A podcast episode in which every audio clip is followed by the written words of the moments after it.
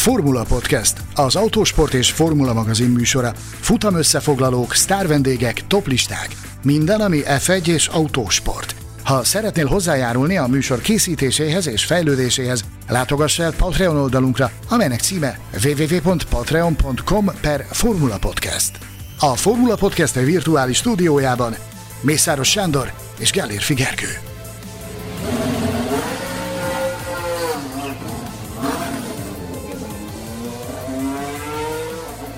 Ki lehet kétezer-huszonkettő új felfedezetje? Ha azonos autóval versenyezne az összes pilóta, ki lenne a leggyorsabb? Mikor kerül ismét a Forma egyes mezőny közelébe magyar tehetség? Miért nem kezdődik a szezon januárban? Boldog új esztendőt kívánunk minden autósport szurkolónak, a Formula Podcast harmadik évadának első adását hallhatjátok. Köszöntöm kollégáimat, Gellérfi Gergőt és Mészáros Sándort. Sziasztok! Boldog új évet nektek, sziasztok! Engem Betlen Tamásnak hívnak, és barátaimmal ezúttal azokat a kérdéseket igyekszünk megválaszolni, amelyeket tisztelt hallgatóink küldtek el nekünk. Ahogy már megszoktátok, az idei harmadik évad első adása sem azzal a témával kezdődik, amit megbeszéltünk, beharangoztunk, kijelöltünk, hanem egy kis háttéranyaggal. Az én extra kérdésem a műsor elején az, hogy kinek hogy telt a szilveszter, és kezdem is a választ, hogyha megválaszolhatom.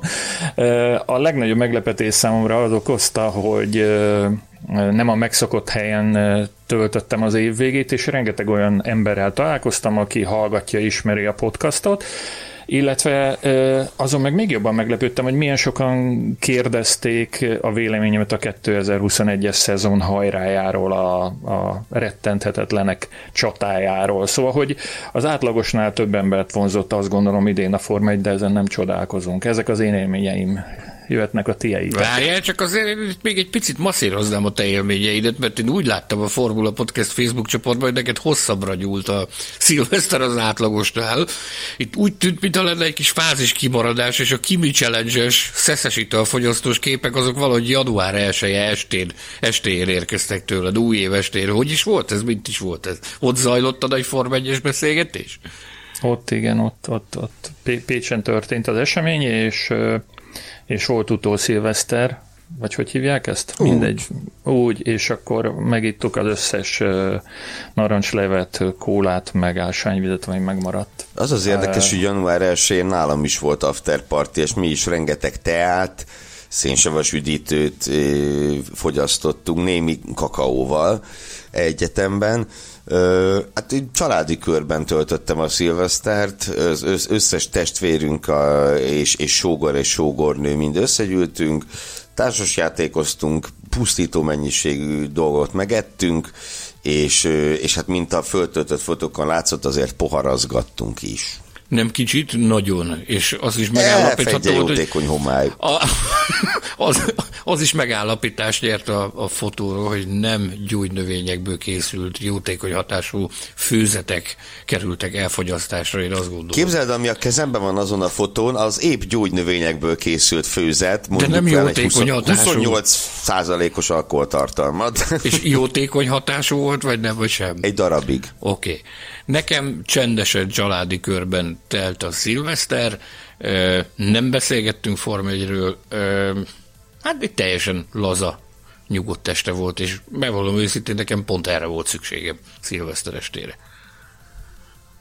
A petárdázás, az, az is megvolt, amit szoktatok csinálni? Mi? Balkányban? Mi ugyan nem. Én nem petárdázom, sőt, mindenkit a petárda használat ellen szólítok fel, bár még csak január hatodika van, még nagyon sokat kell várni a következő szilveszterre, de könyörögve kérek mindenkit, hogy kétezer-huszonegyben felejtsük már el a tűzijátékot meg a petárdát. Főleg huszonkettőben. Drága jó Istenem.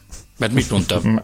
huszonegyet. Bocsánat, elnézést, igen, elnézést kérek. Tehát ha kétezer-huszonegyben nem sikerült, akkor kétezer-huszonkettőben próbáljuk már meg leszokni erről, mert én bevallom őszintén, én nem látom az értelmét ennek a történetnek. Lehet, hogy ez az én szegénységi bizonyítványom, de én nem tudom hova tenni ezt a fajta és humortot. Mi lesz a, mi lesz a futamok végi nagy tűzijátékokkal?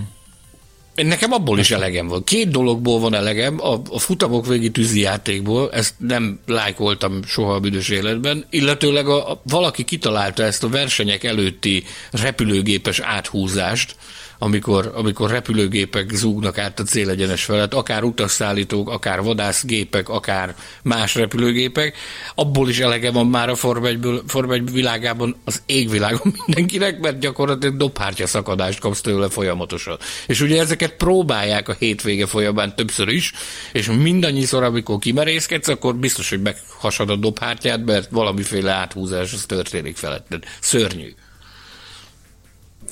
Meg fog folytani engem, Gergő, de még egy zárókérdést fölteszek. Az első blokk végén, hogy tudtak-e valamit Hamiltonról? Bocsánat, hogy ezt megkérdezem, csak uh, szerintem ez a, a január elejének Nézd, és a december végének. Ez a, már a ide tartozik, hiszen majd, ha egyszer eljutunk oda, az első kérdés, amit felolvasol, szintén Hamiltonhoz kapcsolódik. Hát ugye hivatal... Nehéz ez. Hát ugye most mit nevezünk hivatalosnak? A hivatalos az, hogy Lewis Hamiltonnak szerződése van kétezer-huszonkettőre.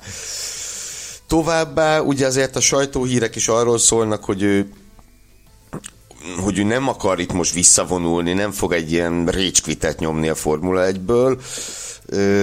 Sokan szerintem bele akarnak magyarázni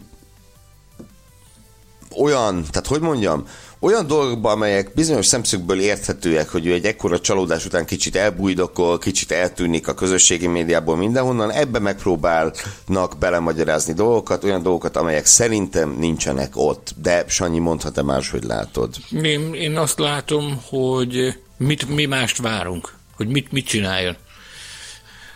Mi, mi más tehetne? Nyilván utcabált nem fog rendezni örömében, elbukott egy világbajnoki címet olyan körülmények között, ahogy. Eh, én azt gondolom, hogy, hogy ez egyfajta elvárás is a csapatvezetés részéről, meg a szponzorok részéről, hogy, hogy ne most éljen olyan nagy látványos közösségi életet.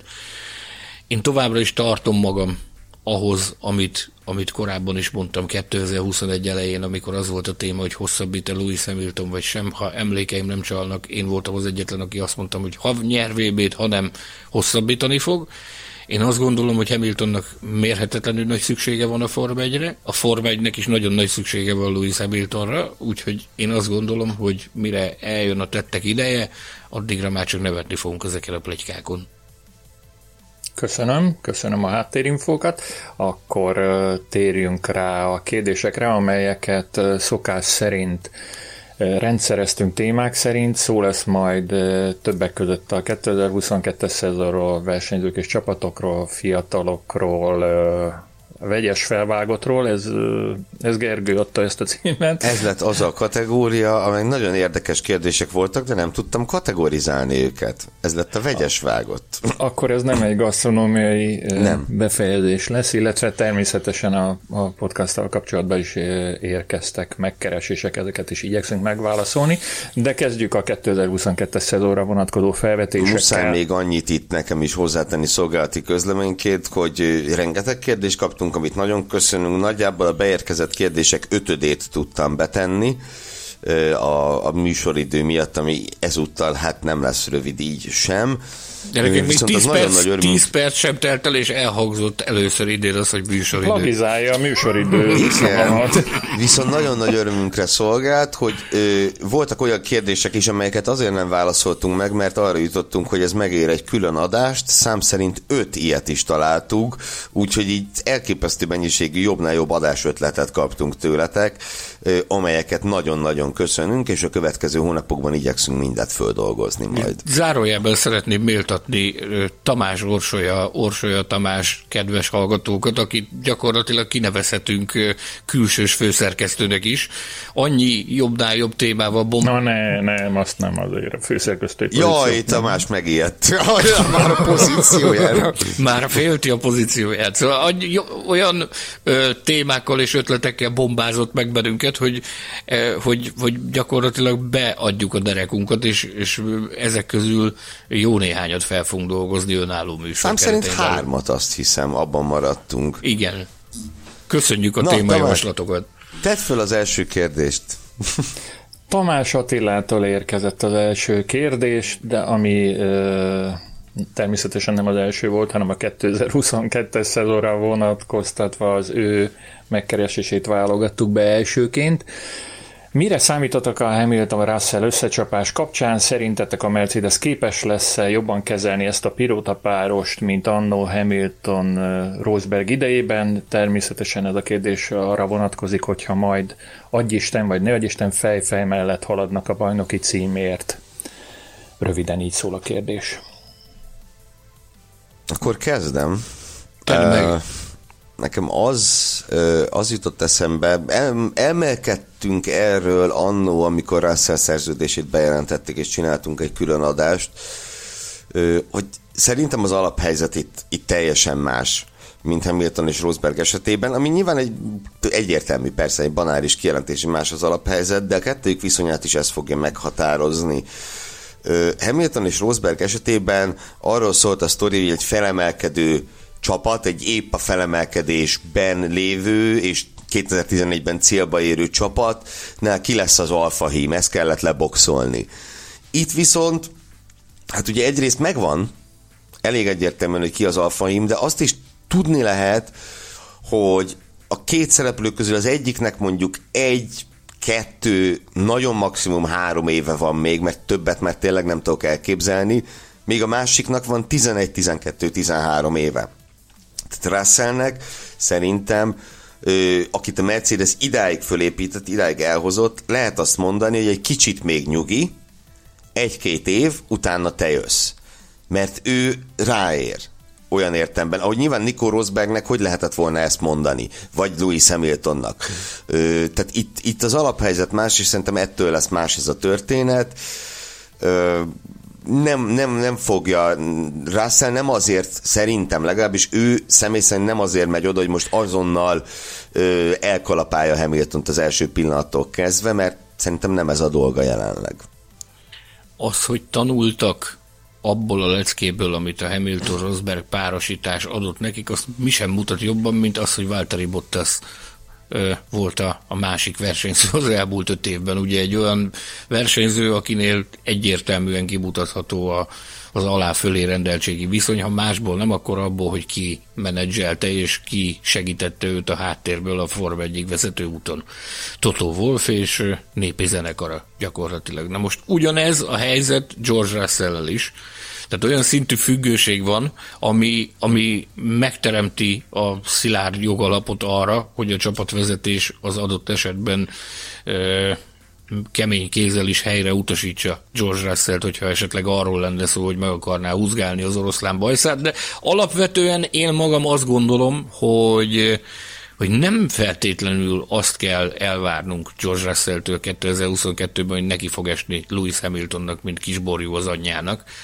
Ugye lát, láttunk, láttuk már őt éles bevetésen, láttuk azt, hogy, hogy egy nagyon-nagyon éles kés a fiókban, aki, aki gyakorlatilag arra van, arra született, hogy, hogy egy napon a Forma egynek a világbajnoka legyen, és hogy Gergő erre rámutatott, nagyon-nagyon sok ideje van még neki arra, hogy ezt, hogy ezt megtegye, és nem jár rosszul azzal sem, hogyha, hogyha megköti ezt a kompromisszumot. Ugye az egyik legjobb versenyautóban fog ülni, gyaníthatóan az egyik legjobb versenyautóban fog ülni, és maradjunk annyiban, hogy, hogy bár az a, az a Bahreini bevetés, meg amit láttunk tőle, az azért több, mint meggyőző George Russell-től, viszont maradjunk annyiban, hogy még nem láttunk mindent. Azt még nem láttuk, hogy egy, egy hosszú bajnoki hadjárathoz, ami szükséges, az, az milyen szinten áll rendelkezésre az ő fegyvertárában. Szerintem joggal mondhatjuk azt, hogy biztosan van még olyan terület, ahol neki fejlődnie kell, és csiszolnia kell a képességeit, ehhez pedig egy olyan szitu, amikor egy egy extra klasszis mellett pallérozódhatsz, és, és sajátíthatsz el tőle dolgokat, az egy nagyon nagy kincs. Egy, egy logikus fejlődési görbének egy, egy nagyon komoly következő szintje ez, amikor a történelem egyik legjobbja mellett tanulhatsz, és annak biztos tudatában, hogy a későbbiekben ezt az itt elsajátított tudást, ezt majd fogod tudni hasznosítani. Erre még hadd kapcsolódjak rá egy gondolattal. Szerintem ugye Russell szempontjából azért is nagyon kedvező ez a szituáció, hogy nem az az elvárás vele szemben, hogy ő most azonnal a bajnoki címért küzdjön, mert azok a hibák, amelyeket láthattunk tőle az elmúlt években, főleg versenyszituációban, azok még bele fognak férni amíg ő a, hát mondjuk kimondva kimondatlanul a második számú pilóta. Nem is úgy, mint Bottas, de hogy nem ő az, aki a, a zászlót viszi. Mert ahogy mondtad, van azért terület, ahol fejlődnie kell, ez szerintem egyértelmű az, hogy versenyszituációban ő többet hibázik, mint, mint mondjuk egy Hamilton vagy egy Verstappen. De akár mást is mondhatnánk. És ezt például nagyon jó ki lehetne küszöbölni, vagy legalábbis reméljük, hogy ki tudja abban az egy-két évben, ami megadatik neki Hamilton mellett. A Russell szempontjából nézve én úgy gondolom, hogy ez egy nagyon egészséges helyzet így megérkezni, hogy, hogy tudod, hogy nem az a teher van rajtad, hogy na most itt neked azonnal a hátadra kell venned a csapatot, és neked kell zászlóvivőként bizonyítani azt, hogy, hogy mi a helyzet, miközben egy teljesen ö, új helyzettel szembesülsz, mert azért az élvonal a Forma egyben az teljesen más, mint amihez eddig a, a Russell hozzászokott. Ugye ez egy nagyon egészséges helyzet az ő szempontjából nézve, én azt gondolom, hogy, hogy ebből neki jól kell kikeverednie, de ez a jól kikeveredés, ezt nem most kell rögtön az első idényében várni tőle, hanem, hanem tudja Isten, jövőre vagy, vagy kétezer-huszonnégyben. Tehát azok, lesz, azok azok a szezonok, amikor arra lehet számítani, hogy akkor George Russellt adott esetben világbajnokként is láthatjuk a Forma egyben. Úgyhogy én izgatottan várom, minden kétséget kizáróan az egyik legérdekesebb storyline lesz a kétezer-huszonkettes szezonban. Hogy nem újjon el az első adás se tipp, tippek nélkül, hány futamot fog nyerni Russell a kétezer-huszonkettes szezonban? Gergő? Kettőt. Fanyi, mint a tipp bajnokunk. A tipp bajnok, igen. Hú, gyerekek, ez nagyon nagy felelősségem. Kettőt. Na, szép. Lesz Három. Egyébként, majd készülök, majd Tamás hármat mondott. Hát nagyon helyes. Készülök majd megint még a szezonnyitó előtti időszakra egy ilyen totóval, mint idén, úgy, mint tavaly, idén is összecsaphatunk. Na, na. Totóval vagy, vagy Wolffal készülsz. Na, na. Bár én valaki belőle... javasolt, hogy Totó helyett idén hívjuk Krisztiánnak, hogy legyen kiegyensúlyozott a két nagy csapat között a harc. Jöhet a második kérdés, Kázmér Ákostól érkezett. Ha tippelnetek kellene, nem tessék, már itt a tipp megint. Kell. Melyik autó fog a legtöbbet fejlődni az új szezonban? Kire esne a választásotok? Mennyi esélyt láttok rá, hogy mondjuk egy középcsapat, például az Alpine, vagy a Ferrari, McLaren beleszóljanak a bajnoki címbe, vagy megint Red Bull, Mercedes csata lesz netán, a véleményetek szerint? Na, ezt válasszuk ketté. Ki fog a kétezer-huszonegyes önmagához képest legtöbbet fejlődni? A tippem nekem az Alpine. Az Alpin, akikről ugye egyrészt arról szólnak a hírek, Sanyi beszélt még, hát szerintem kb. Egy két hónapja a podcastben arról, hogy a Renault motornak van egy tisztes hátránya, és mostanában arról olvasni, hogy ez a hátrány jelentősen mérséklődni fog, tehát motortéren ők valószínűsíthetően előrelépnek, meg hát ott az Alonso faktor, ugye, aki püföli űzi hajtja a csapatát, úgyhogy én az előrelépés mértékét tekintve az Alpin mondanám. Bajnoki címbe ők alig ha szólnak bele, hogy szerintem más sem. Én amire számítok az az, hogy a jövőre is Red Bull Mercedes az élem, a Ferrari viszont... Mármint idén, ugye? Idén, ugye? Igen, idén, de a szezon még, a jövő szezon, az előttünk álló, igen, de nagyon szokni kell ezt az új évet. Na, de hogy a Ferrari viszont folytatni fogja azt a felemelkedést, amit idén egész évben láthattunk tőlük, és, és azt viszont abszolút el tudom képzelni, hogy egyes hétvégéken ők erőből ott lesznek, és akár erőből futamot nyernek, de a bajnoki hadjárat valahogy nem, nem, nem hiszem, hogy ebből ennek a két, ez a két óriás most így megingatható lenne jelen pillanatban. Tehát ha Sanyi máshogy látja. Nézd, én ezt deklaráltam már az előző szezon végén, hogy itt az új korszak hajnalával kapcsolatban én arra számítok, hogy aki eddig erős volt, az ezután is erős lesz. Ebből kifolyólag én azt gondolom, hogy a, a Mercedes és a Red Bull lesz a két meghatározó erő. Logikusan nézve, a, amennyiben hihetünk azoknak az állásfoglalásoknak, amiket a Ferraritól hallhattunk a kétezer-huszonegyes évben, és én egyre több forrásból hallom azt, hogy ezek nagyon is valós állítások voltak, hogy ők azért a tavalyi szezonnak az ömét, azt az erőforrások és a figyelem jelentős részét kétezer-huszonkettőnek szentelték, hogy ha, ha ilyen állapotok mellett is fel tudtak jönni abba a pozícióba, ahol zártak tavaly, eh, akkor én úgy gondolom, hogy továbbra is ők lesznek a második vonalnak az az eleje, és ahogy te is fogalmaztad, azért alkalomattán szerintem oda fognak boxolni a két nagy csapatnak. Hogy ez milyen mértékű lesz, én szeretném azt hinni, hogy, hogy nagyon nagy mértékű, mert az azt jelenteni, hogy akkor nem kettő, hanem mindjárt három csapat is harcolhatna a bajnoki címért, de maradjunk annyiba, hogy ezek egyelőre az én vágyálmaim, hogy három oldalú világbajnoki csatát lássunk.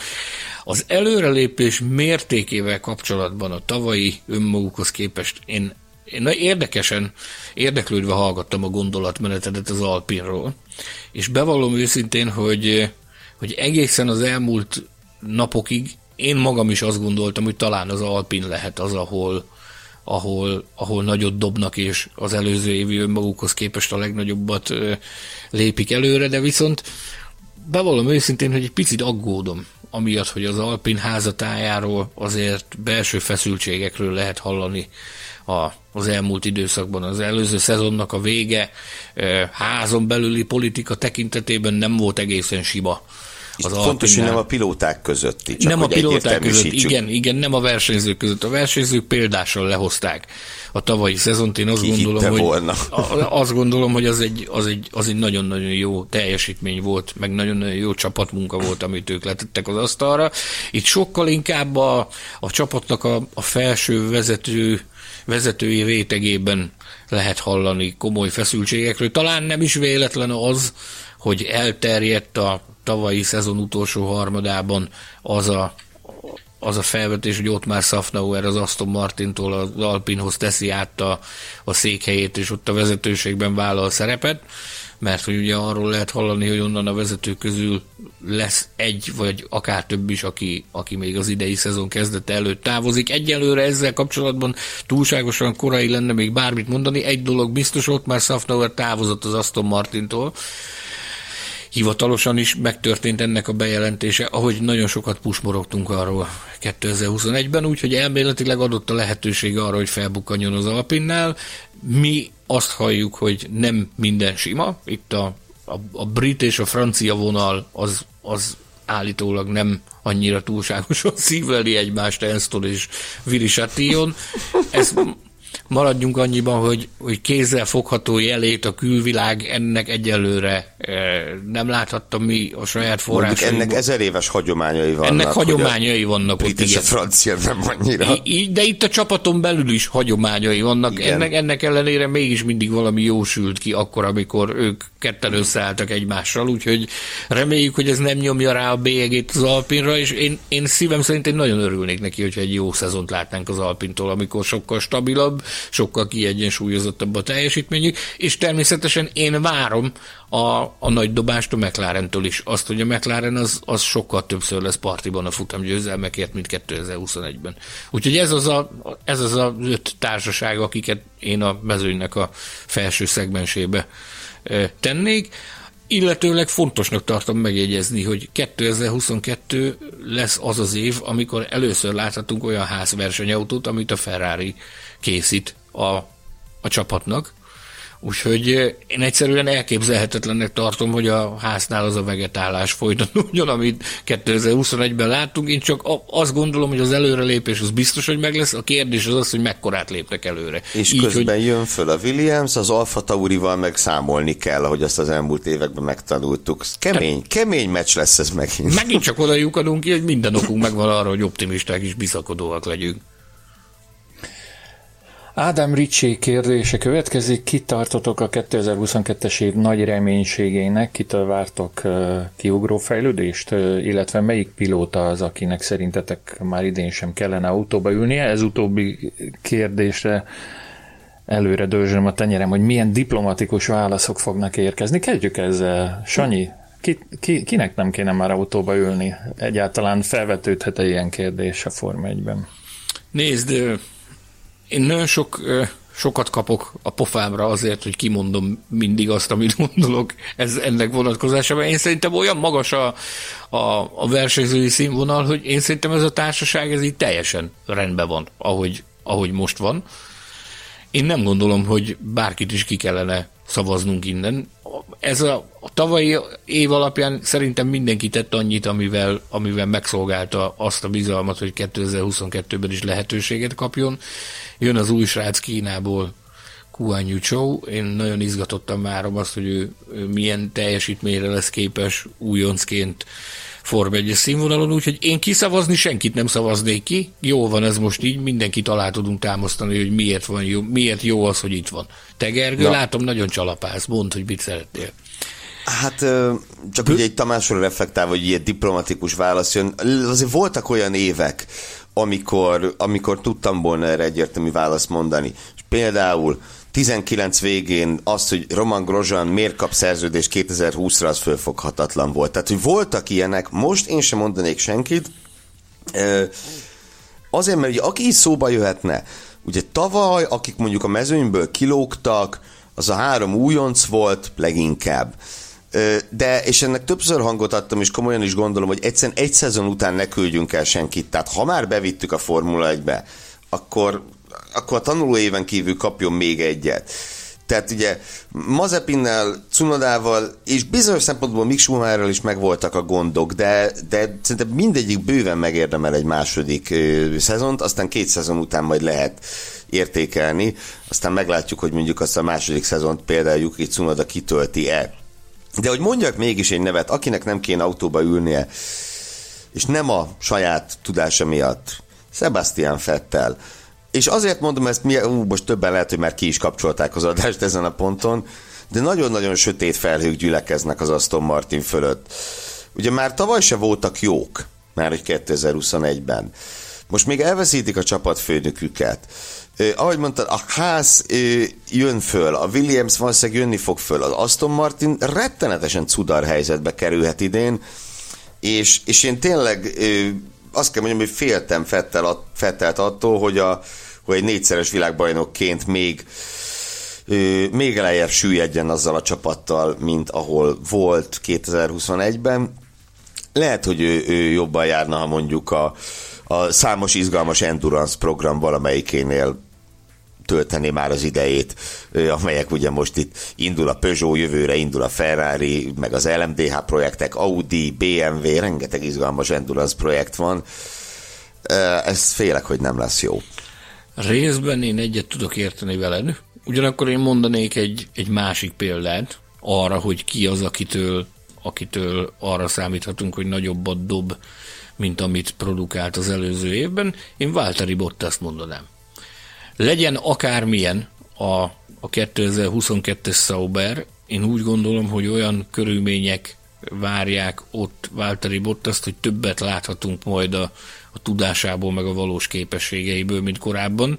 Úgyhogy én, én arra számítok, hogy ő akármelyik traktusában lesz a mezőnynek az, a, a, az Alfa Romeo, láthatunk tőle majd szép megmozdulásokat, olyanokat, amik felettetik azokat a, azokat a kínos pillanatokat, amiket a Mercedesnél produkált alkalmattán. Ricsi kérdésének volt egy ilyen rész, hogy ki az év nagy reménysége, és igazából én Valtteri Bottast akarta mondani, bármilyen furcsán hangzik. Jaj, még... De komolyan, tehát akitől egy ilyen kivirágzást várok, az abszolút Valtteri Bottas. Ezzel mélységesen egyetértek. És akkor a harmadik részre is a magam válaszát megadjam, kitől várok fejlődést. Ez meg teljesen egyértelmű. Yuki Tsunodától azonnal még hozzá. Oké, okay, a huszonkettes blokk utolsó kérdése Varga Istvántól. Szerintetek szükséges-e szabályokkal megrendszabályozni az előzésekkor történő le- vagy kivezetést annak érdekében, hogy kevesebb ilyen eset legyen, illetve mindenkire ugyanaz a büntetés legyen kiszabható? Hűha, egy nagyon, nagyon, nagyon, nagyon, nagyon milyen politikus választ kell erre is adni. Húha, Sanyi mélyen hallgat. Ne... Nagyon nehéz erre válaszolni. Valamit kezdeni kell ezzel a helyzettel, ez biztos.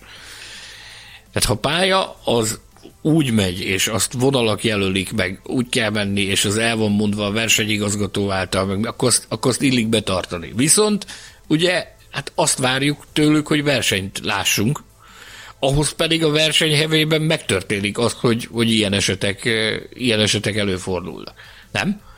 Mi az de. Igazság? Nagyon elképesztő. Az egyik legnehezebb kérdés az, hogy hogy lehetne ezt megrendszabályozni úgy, hogy, hogy senkinek az érdekei ne sérüljenek. Se a versenyző érdekei ne sérüljenek, se a néző érdekei ne sérüljenek. Mert ha, ha a versenyző, kedves Tamás, politikus módon versenyezés mindig mindenütt minden határt betart, ahogy az, ahogy az elvárásként meg van fogalmazva, és nem feszegeti a határokat alkalomattán túl, át is lép azon, akkor, akkor nagyon nehéz izgalmat generálni. Ez teljes mértékben így van. A, ugye a kérdés másik fele, hogy mindenkire ugyanaz a büntetés legyen kiszabható, ez szerintem egy, egy célként megfogalmazható, csak elérhetetlen. Pontosan azért, mert nem egy, ez nem egy exakt dolog. Ugye mondjuk az, hogy a hogy a verseny végén mennyi üzemanyagnak kell maradni az autóban, miért Vettelt kizárták Magyarországon. Az azt egy, meg lehet rendszabályozni. Az, azt meg lehet rendszabályozni, mert ez egy exakt dolog. Van vagy nincs.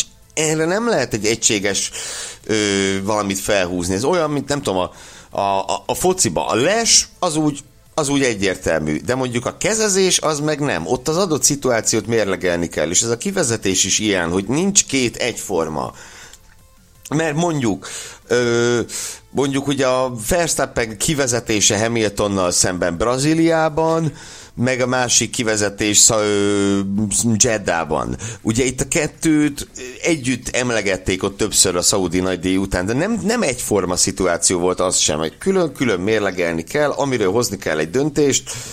Még um, akkor sem, hogyha nagyon-nagyon hasonlónak tűnik alkalomattán. Tehát bizonyos szituk tényleg vannak, hogy nagyon hasonlónak tűnnek, de, de az soha nem lehet. Azt a mérnökök adatokkal mindig alá fogják tudni támasztani, hogy az nem pontosan ugyanaz történt. És, és joguk van megtenni, mert ők alá is fogják ezt támasztani, mert, mert nincs két egyforma helyzet.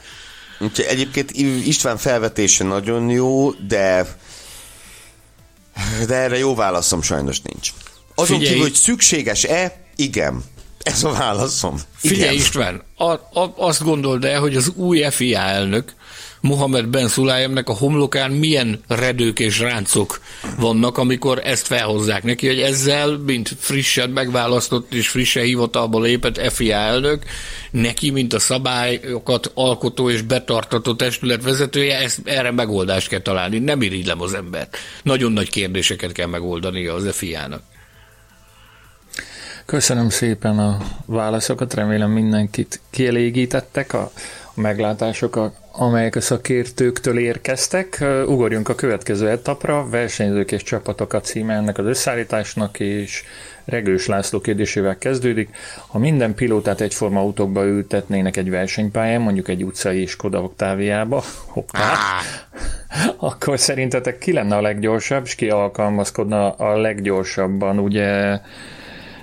Létezik a, a bajnokok versenye, bajnok, egykori bajnokok tornája kihívás, ami majdhogy nem ugyanerről Mert szól. Kevés Oktáviát láttam. Most. Aránylag, aránylag. Igen, fel, felháborodásoknak adok hangot ezzel kapcsolatban.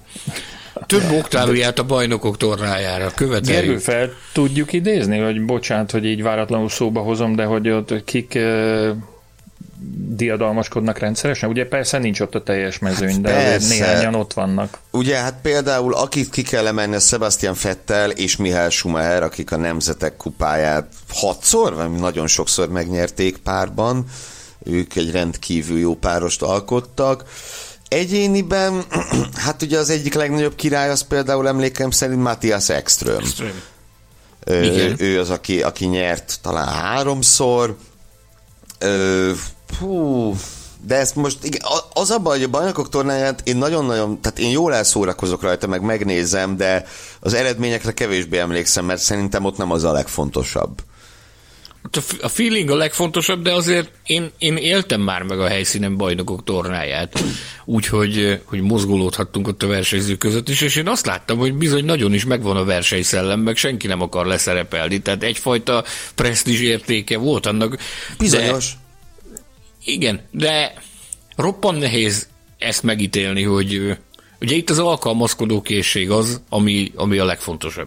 Ki hogyan tud alkalmazkodni egy, egy másik járműhöz, nem ahhoz, amihez, amihez hozzá van szokva. Például az Ekström klasszikusan az a pali, akit egy mosógépbe beleültetsz, nagyon nagy a valószínűsége, hogy azzal is valahol az elejében fog végezni, legyen szó akármilyen, akármilyen versengésről, mert, mert annyira csúcsra van, járatva neki ez a készsége, részben az északi mi voltának köszönhetően. Most, hogyha én itt gondolkodtam ezen, hogy kik azok, akiket a jelenlegi mezőnyből, hogyha, hogyha egy ilyen, egy ilyen, hogy is hívják az urat, Regős László, hogyha a Regős László által megálmodott ilyen versengésben összeültetnénk. Mondjuk ki a Regős kupán, ha részt vennének. A Regős kupán, igen. Küp de Regős. Hogyha itt összeültetnénk őket, hogy akkor, akkor kik lennének azok, akiket én az elejébe várnék, és én, én ezt a háromat, mondom a három nevet, Verstappen, Sainz és Bottas.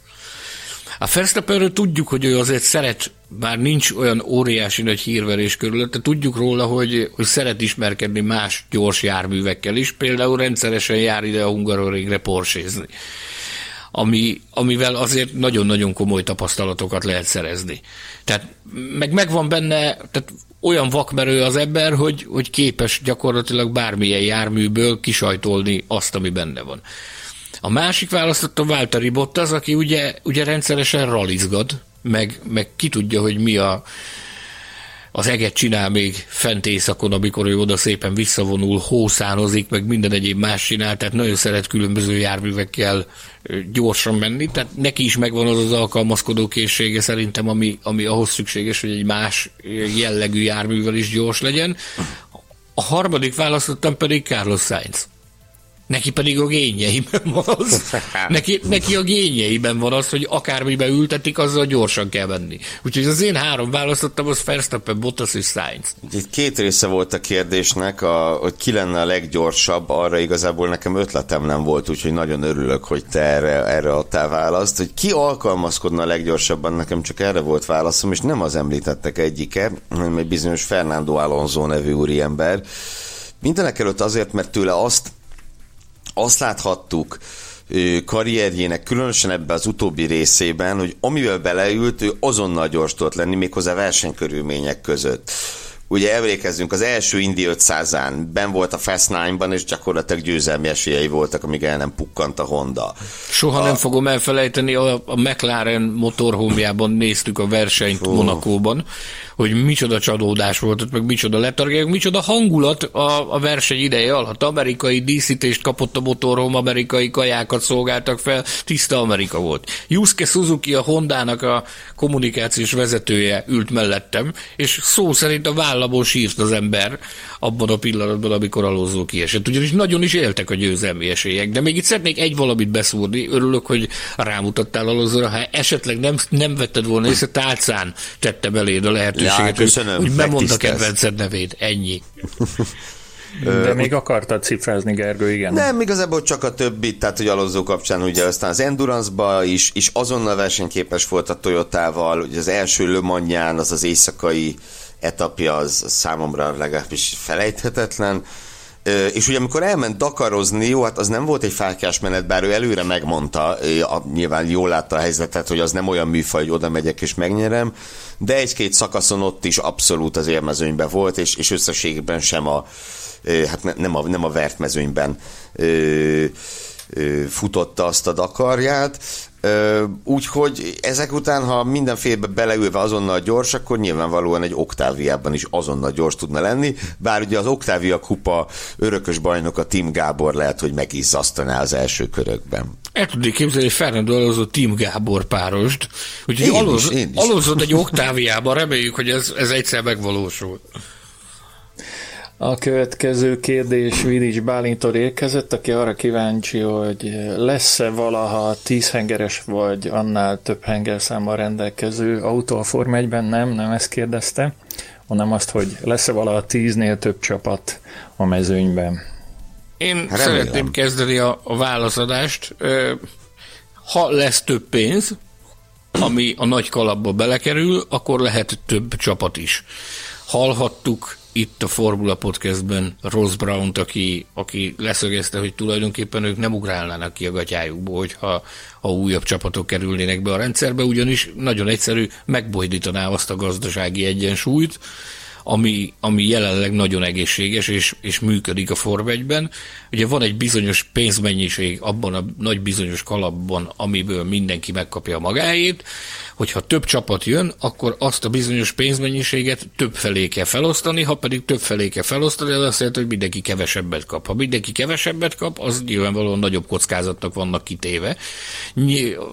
működés szempontjából és, és gazdasági egyensúly szempontjából. Nyilván, nyilván nagyon jó lenne, hogyha ha több autó lenne a rajtrácson, és több nagyszerű pilótának tudnának lehetőséget biztosítani, ennek mi is örülnénk, meg mindenki örülne a világon, de jelen pillanatban ez úgy tűnik, hogy ez nem megvalósítható, bár vannak ö, különböző információk azzal kapcsolatban, hogy bizonyos formációk készülnek beszállni önálló identitásként, új identitásként a Forma egybe, azért ehhez nagyon-nagyon sok dolognak kell megváltoznia, hogy erre, erre lehetőség legyen, hogy bővülés csapatok tekintetében.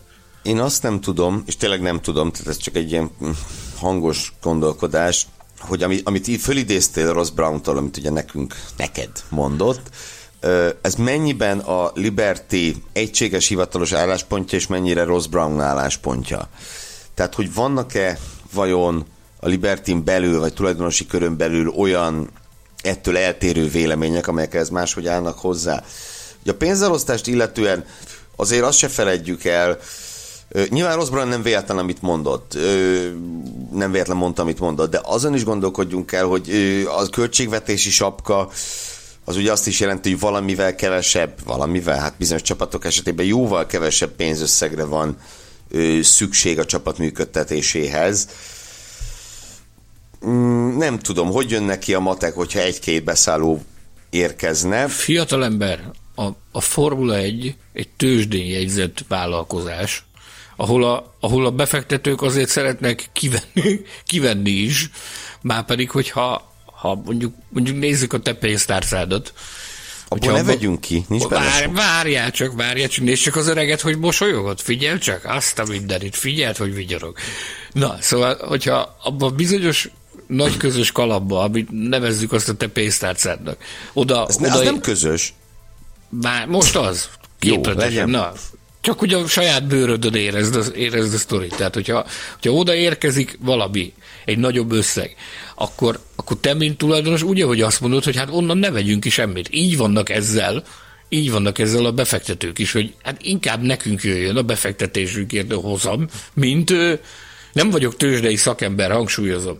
Nem vagyok, nem vagyok tőzsdei szakember, de, de nyilvánvalóan a befektetők meg a részvényesek azok azt akarják, hogy, hogy ők minél nagyobbat szakítsanak ezzel. Ugyanezt nyilván akarja a Liberty Media is. Nyilván. Én, én azt gondolom, hogy ez innen ebből kiindulva nagyon nehéz olyan helyzetet teremteni, hogy látványos bővülés legyen. Én elképzelhetőnek tartom, hogy nyilván itt is ők is úgy gondolkodnak, hogy bizonyos ciklusokban. Ez a jelenlegi ciklus, ugye most zárják az első olyan öt évet, amikor a Liberty volt a kormányrudnál. Ez, nyilván ezt én tudom, mert beszélgettem velük, hogy ezt ki fogják értékelni ennek az öt évnek a tapasztalatait. Folyamatban is van már ennek a kiértékelése. Ugye új, új korszak kezdődik sport tekintetében, nyilván üzleti filozófia tekintetében is lesz majd változás. Hogy ennek, ennek mi lesz a kifutása, nincs varázsgömbünk, nem tudjuk megmondani, de de én azt gondolom, hogy az elkövetkezendő egy-két-három évben nem kell új csapatra számítani a Forma egyben. Ha nem csak a Formula egy, hanem a MotoGP is érdekel, hallgasd a Formula Motocast adásait is, az Autósport és Formula magazin motorsport műsora. Futamértékelések, aktualitások és minden, ami kétkerék. Balogh Tamással, Ferenci Péterrel és Pabdi Tamással.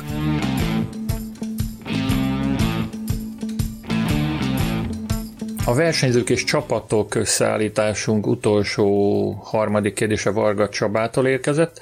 Ha csapatvezetők lennétek, hoppá, ki lenne az a két versenyző a jelenlegi mezőnyből, akit szerződtetnétek? Tegyük fel, hogy mind igent is mondana, illetve nem lehetne ugyanazt választani, hát nyilván. A kérdező mindemellett hat nevet vár összesen. Háromszor kettőt. Így, így jön össze. Tamás, ezt akartam te. mondani. Te vagy az, akinek biztos, Januára. hogy egyik versenyző sem merne nemet mondani. Köszönöm. Köszönöm. Hát én még a szilveszteri és a boldog új év hangulatában mindenképp lecsapnék Perezre és Bottasra, hogy, hogy okozunk már nekik egy kis örömet, legalább az egyik őjüknek, hogy egy csapaton belül tudnak diadalmaskodni a a csapattársuk felett. Nagyon szépen ezt támogatnák ezt. egymást. Támogatnák egymást? Persze. Úgyhogy ennyi, nem, én ezt elkomolytanakodtam, ezt a dolgot. Támogatták egymást, és harcolnának a jobb javadalmazásért. Illetve, illetve ki, kipöckölöm, hogy tilos választani nektek egy Verstappen meg egy Hamilton nevezetű versenyzőt. Tehát akkor... Várjál már, milyen? Mert tilos, hát mert én vagyok a nem tudom mi, mi vagyok. Én vagyok a műsorvezető. A főorvos. Jó, akkor nem választjuk. Azt, azt a mindenit. Én itt korlátok közé szorítva érzem magam, kérlek szépen, Bethlen Tamás által. Na, viccet félretéve, köszönjük Csabának a kérdést. Az én választottam nem Verstappen és nem Hamilton. Más elgondolás mentén szelektáltam, és a voksomat Carlos Sainznak és Pierre Gaslynak adtam. Én úgy gondolom, hogy ez egy, ez egy egészséges párosítás lenne, két nagy munkabírású, tehetséggel vastagon megáldott, és én azt gondolom, hogy már bizonyított fiatal versenyző, akikkel hosszabb távon is lehetne, lehetne számolni. Úgy gondolom, hogy, hogy ne, ezzel nem, nem tudnék mellé lőni.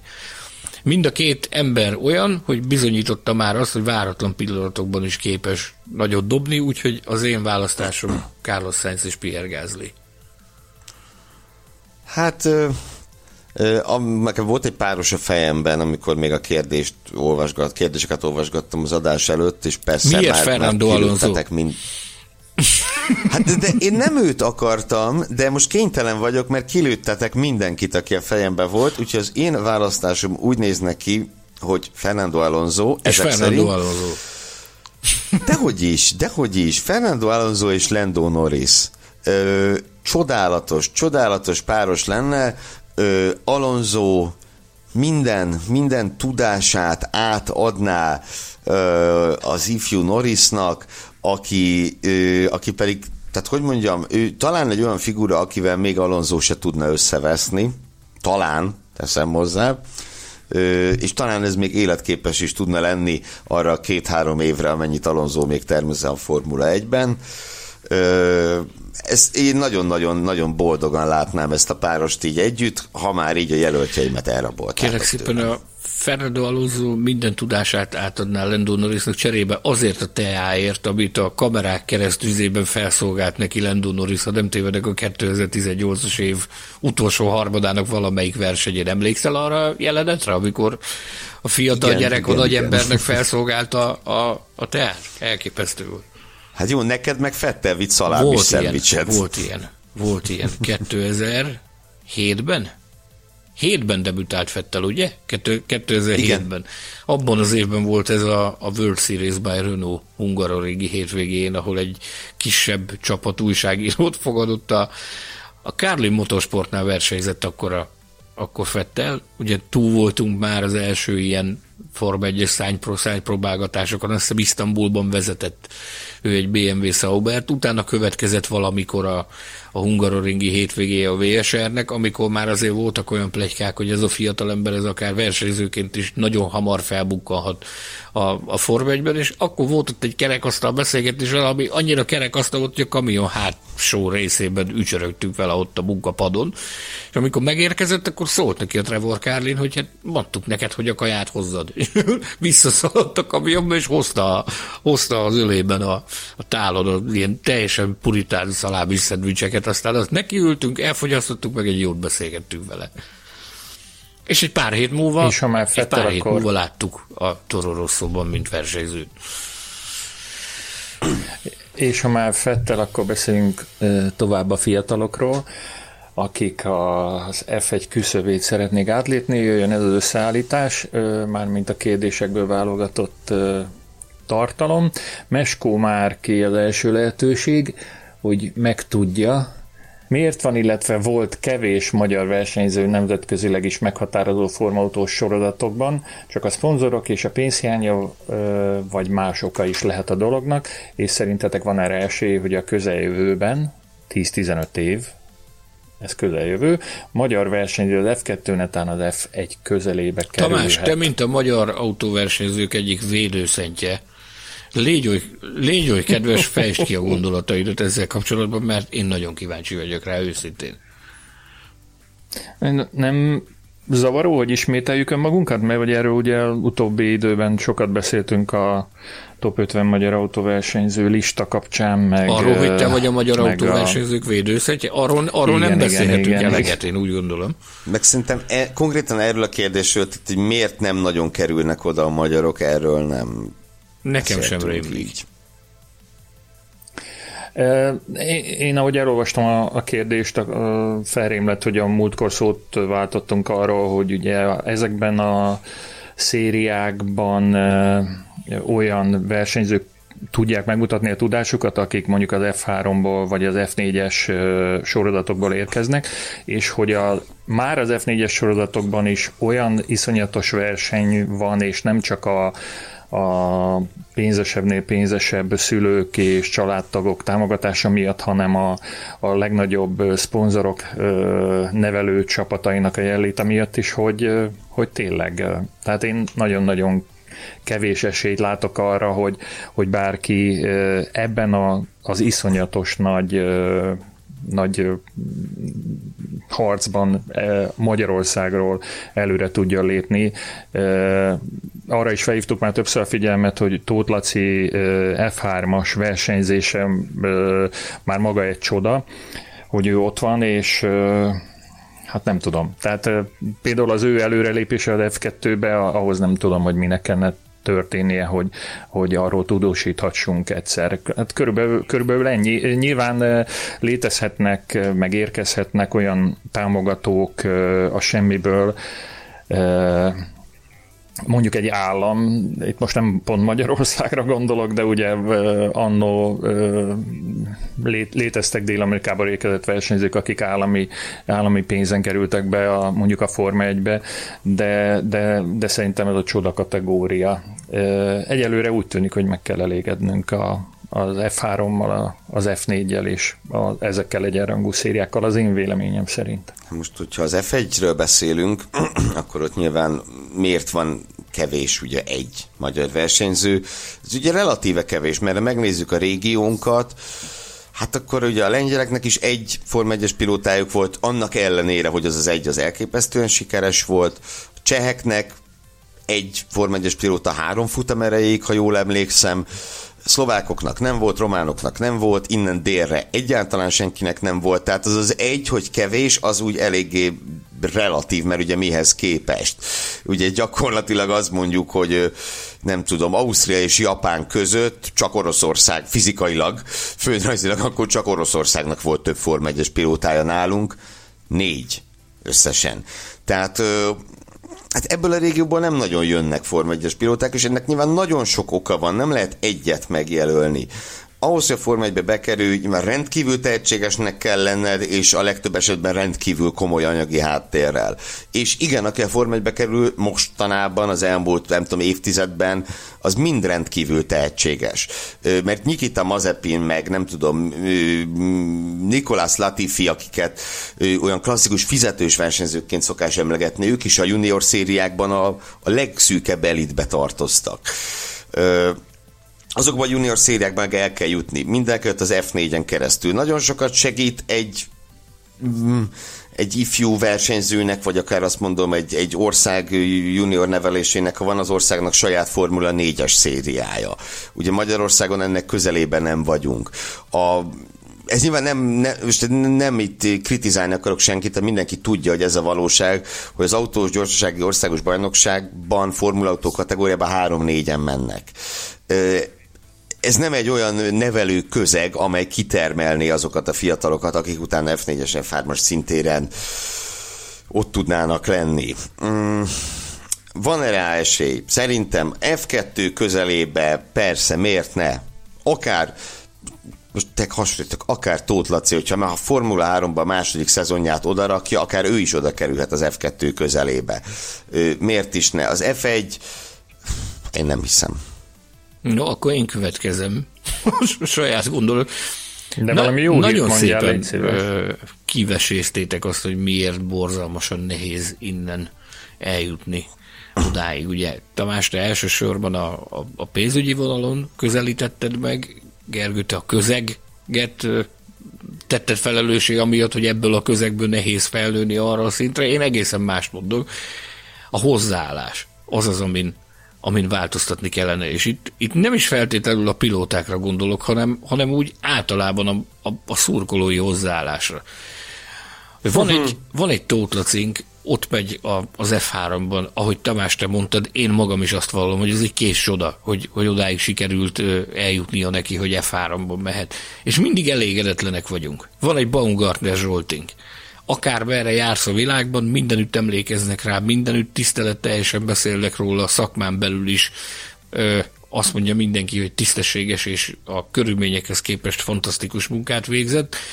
Ehhez képest, hogyha megnézed a, a, a magyar szurkolói hozzáállást, mindig ő a negatív példa, hogy mert bezzeg az így, meg úgy, meg amúgy. Emberek, hát hogy, hogy várjuk el azt, hogy valaki egyáltalán akarjon odáig eljutni, hogyha egyfolytában ezt látod, hogy azért, mert az a mi kutyán kölyke, az csak olyan lehet, amilyen.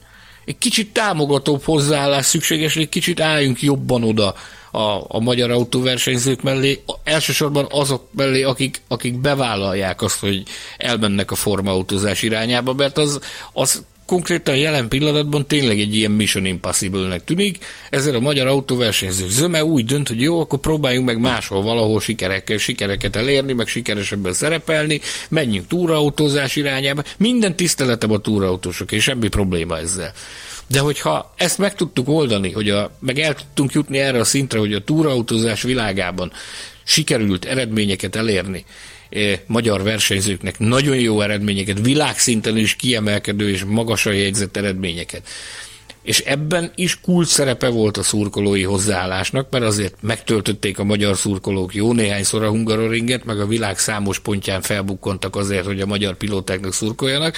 Hogyha elkezdenénk végre a formautózásban is egy kicsit támogatóbban fellépni, annak azért van gazdasági hatása is, mert akkor azt látják a támogatók, hogy igen, ennek van, a versenyzőnek van egy bizonyos szintű támogatottsága, követettsége, ami miatt érdemes őt felkarolni, meg támogatni, meg lehetőséget, vagy keresni a lehetőséget az ő előrelépésére, az azért nagyban megkönnyíteni a dolgokat. Tehát én azt gondolom, hogy az egésznek a, a, a problémának az egyik legfontosabb forrása az, hogy nem lépünk fel kellőt, kellően támogatóan, szurkolóként a, a magyar formaut, a formautózás felé igyekvő magyar pilótákkal. Tessék ezeket a fiatalokat, Tóth Lacit szurkolni neki. Akár hanyadik helyen áll a versenyben, ő a mi, mi emberünk, szurkolni kell neki. Ott van, hogy hívják, a Révész Levente, neki is szurkolni kell. A Válint fiatalembernek, aki úgy szintén ott van, és a, neki van a kezébe a lehetőség, nekünk ők vannak, nekünk nekik kell szurkolni, mert az az érdekünk, hogy ők haladjanak előre. Aztán majd ez meghozza a kedvet ahhoz, hogy, hogy mások is rálépjenek erre az útra, aztán hát, ha úgy alakul egyszer, hogy ha nem teszünk érte semmit, akkor soha nem is fog semmi történni. Én mindig azt szoktam mondani, hogy emberek, a braziloknál se Ayrton Senna volt az első autóversenyző. És az ember mennyiség, egy utolsó gondolata ez, hogy mondjuk megnézzünk egy tényleg az élvonalbeli ef négyes szériákat, a francia, az olasz, a német, a brit, hogy egy ország, mondjuk vegyük az olaszokat, hogy az olasz ef négyben van harminc-harmincöt pilóta egy hétvégén, ennek a fele olasz, és abból a tizenöt-húsz olaszból jó, ha egy el fog jutni a Forma egyig, de valószínűleg egy sem. Tehát, hogyha a magyarok közül meg felsoroltuk, ugye Révész Levi, Válint Bence és Tóth Laci, összesen hárman vannak kint a magasan jegyezhető Európa Junior szériákban, bocsánat, hát a háromból, az kevés. Sokkal több, sokkal több kell. Nyilván most is vannak még fiatal magyarok, mondjuk említhetjük Berta Benjámint, akik itt-ott mennek, olasz ef kétezer, meg osztrák valami. Ö, nyilván minél többen például akár ő, akár más elindulnak az ef négy felé. Próbálkozik, ez mindenképpen dicséretes, próbálkozik, ahol abszolút tud, azzal próbálkozik, és ezzel lehet, hogy meghozza nála jóval fiatalabb ö, srácoknak a kedvét ahhoz, hogy ebből a kis gokartosok inspirál és motivál arra, hogy igen, el kell mennünk ebbe az irányba, ne féljünk ettől, próbáljuk meg, hát ha sikerül. Ha nem próbáljuk meg, és akkor soha nem fog sikerülni. Ez így van, és nem véletlen mondom ennyiszer az ef négyet, mert a jelen helyzetben az a kulcs, tehát az az a szint, ami nagyjából megkerülhetetlen. Tóth Laci is ugye két évig, nem, kettő, kettő évig ef négyezett, azt nem, nem tudod már átugorni, és nem is kell. A következő kérdés szinte folytatása ennek. Miért lehet az, hogy olyan tehetséges versenyzők, mint Callum Ailot, Nyck de Vries, vagy akár Antonio Giovinazzi nem rendelkeznek komoly és tudásukhoz méltó szponzorral, ugye Gergő éppen az olasz tehetségeket említette előbb. Handra Szabolcs tette fel ezt a kérdést, és még így folytatja, hogy értem, hogy sok pilótát a család nyom előre, de akik igazán tehetségesek, rengeteg potenciál, azoknak miért nem jut szponzor? Most még azért az előző gondolatmenethez, meg ehhez is csatlakozva, hogy a szponzor, ugye sokan, sok, sokan szokták mondani, hogy a magyar pilótáknak azért is nehezebb a helyzetük, mert egy-egy, egy-egy nemzetközi termékhez vagy nagyvállalathoz azért az adott nemzetből szoktak támogatott pilótát kötni, mondjuk ugye itt Kubicáról, meg a melyik olajról, mindegy is, egy, egy olajtársaságról Orlen. Beszélünk. Jelenleg. Ez, jelen, direkt, várján, ez jelenleg működik. De akkor, amikor a Kubica a topon volt, amikor, amikor joggal számíthattunk arra, hogy ez a srác akár még, talán még Form egyes világbajnok is lehet, akkor éppen a saját hazájából az égvilágon senki nem támogatta. Senki. Senki. Senki. Ezért voltak különböző feszültségek Kubica meg Lengyelország között, hogy ő gyakorlatilag diszidált, diszidált Olaszországba, és, és azért valljuk be őszintén, volt olyan időszak a pályafutásának, amikor nem, nem volt éppen a legnagyobb patrióta. És ha elhangzott ez a szó, akkor a, a, lehet, hogy eljön az az idő, hogy egyszer majd egy Patreon oldalon vagy Patreon oldalon fognak pénzgyűjteni a, a versenyzők, akik simán igazán tehetségesek. Szerintem volt is már ilyen. Justin Wilson ezt megoldotta már, jóisten nyugtassa, már húsz éve, húsz igen. Ahogy közül... De, de nem az Olive House-ra gondolsz? A, van egy hölgyversenyző, aki ott gyűjt a versenyzőt. Nem, és ő már nem, nem versenyzik, ő már, ja, már csak, vers... ő már csak a felnőtt iparban dolgozik. De viszont de igen, ott, ott, ott, na, ott gyűjti a támogatókat szorgalmasan. És támogatják is. Mondta egy haverom, na. Onnan indultam ki, hogy, hogy nemzetközi tervekkel rendelkező nagyvállalat képes csak azokat a pénzeket valószínűleg kifizetni, amelyekre itt szükség van, de hogyha ugye itt gyakorlatilag a, ha, ha a valódi támogatókat nézzük, akkor igazából talán csak a, a Baumgartner Zsolt esetében ugye volt a MOL, meg a, meg a Williams kétezer-tízes autói esetében, vagy kilences, hú, most már ebbe belesülök, bocsánat, volt a, Zsolt a Hell, esetében, ugye mindkét. A Zsolt esetében a MOL csak a junior szériákban volt, ezt nagyon fontos hozzátenni.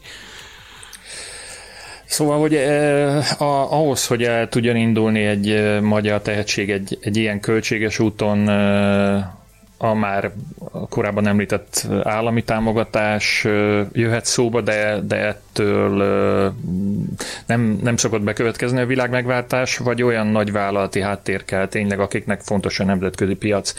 Eh, ha nincs ilyen támogató, akkor, akkor tényleg nagyon nehéz. Vagy legalábbis a regionális piacon kellene, hogy, hogy új vevőket találjanak ezek a cégek, hiszen a, a Forma egy ereje igazából a, a globális megjelenésen, a, a világszintű nézettségen mérhető. Én így gondolom nyilván. Teljesen igazad van. Itt Szabolcs kérdésére kanyarodnék rá, ugye ő azt mondja, hogy, vagy kicsit konkrétabban, amit kérdezett, ugye, hogy hozott itt példákat Callum Ailot, Nyck de Vries, Antonio Giovinazzi, nekik miért nem jut szponzor? Hát azért jut, tehát az, az muszáj aláhúzni, hogy odáig egyik se jutott volna el, ahol tart, hogyha, hogyha nem kaptak volna bizonyos mértékű, léptékű támogatást. Mert azért azok nagyon kevesen vannak, mint mondjuk Lance Stroll, akinek a család az egész utat egy az egybe zsebből kifizeti. Van ilyen, de az, az nagyon-nagyon ritka. Én nem úgy fogalmaznék, hogy nekik nem jut szponzor, nem, Forma egyes ülés nem jut, és ez tulajdonképpen Vidics Bálint kérdésére csatol vissza, hogy a tíz csapat, vagy tíznél több csapat, kevés az ülés. Tehát nagyon-nagyon sok a fóka, és nagyon-nagyon kevés a hal. És mondjuk Nyck de Vries, vagy akár Callum Ailot esetében, ha tizenhárom-tizennégy csapatunk lenne huszonhat-huszonnyolc üléssel, ők valószínűleg ott lennének a rajtrácson. Vagy a kétüléses autók. Vagy abban. Még egy nagyon fontos dolog itt a, a szponzoráció, mint olyan kapcsán. Tehát, hogy változik a világ, meg nagyon sokat változott a, az elmúlt időszakban a világ, és változott a szponzoráció is. Tehát nem úgy van már, mint mondjuk a, a hetvenes, nyolcvanas években, hogy, hogy te képviselsz egy bizonyos szintet, jön egy vállalat, ad neked egy matricát, hogy ezt szépen tedd fel az autódra, meg vedd fel ezt a sapkát, és akkor mi cserébe ezért, nekünk, ezért adunk neked ennyi pénzt. Ennél jóval összetettem, meg szabályos tudomány ággá fejlődött a, a szponzoráció. Aki támogat és szponzorál, senki nem a két szép személyért teszi, hanem mindenki elvár a mai világban már valamilyen szintű garantált megtérülést. Bármilyen formában. Azért, hogy adnak neked pénzt arra, hogy te autósportoljál, azt elvárják, hogy, hogy adott esetben más területen az a pénz, amit beléd fektetnek, az megtérüljön. Senki nem éri már be pusztán a dicsőséggel, úgy, mint, a, mint tizenöt-húsz évvel ezelőtt akár. Hogy, hogy elég volt az, hogy tényleg hoztad az eredményeket, meg, meg látható voltál, most már a, a legmagasabb szinten, a legmagasabb kategóriákban is kell, hogy valami, valami. Nézd a Perezt.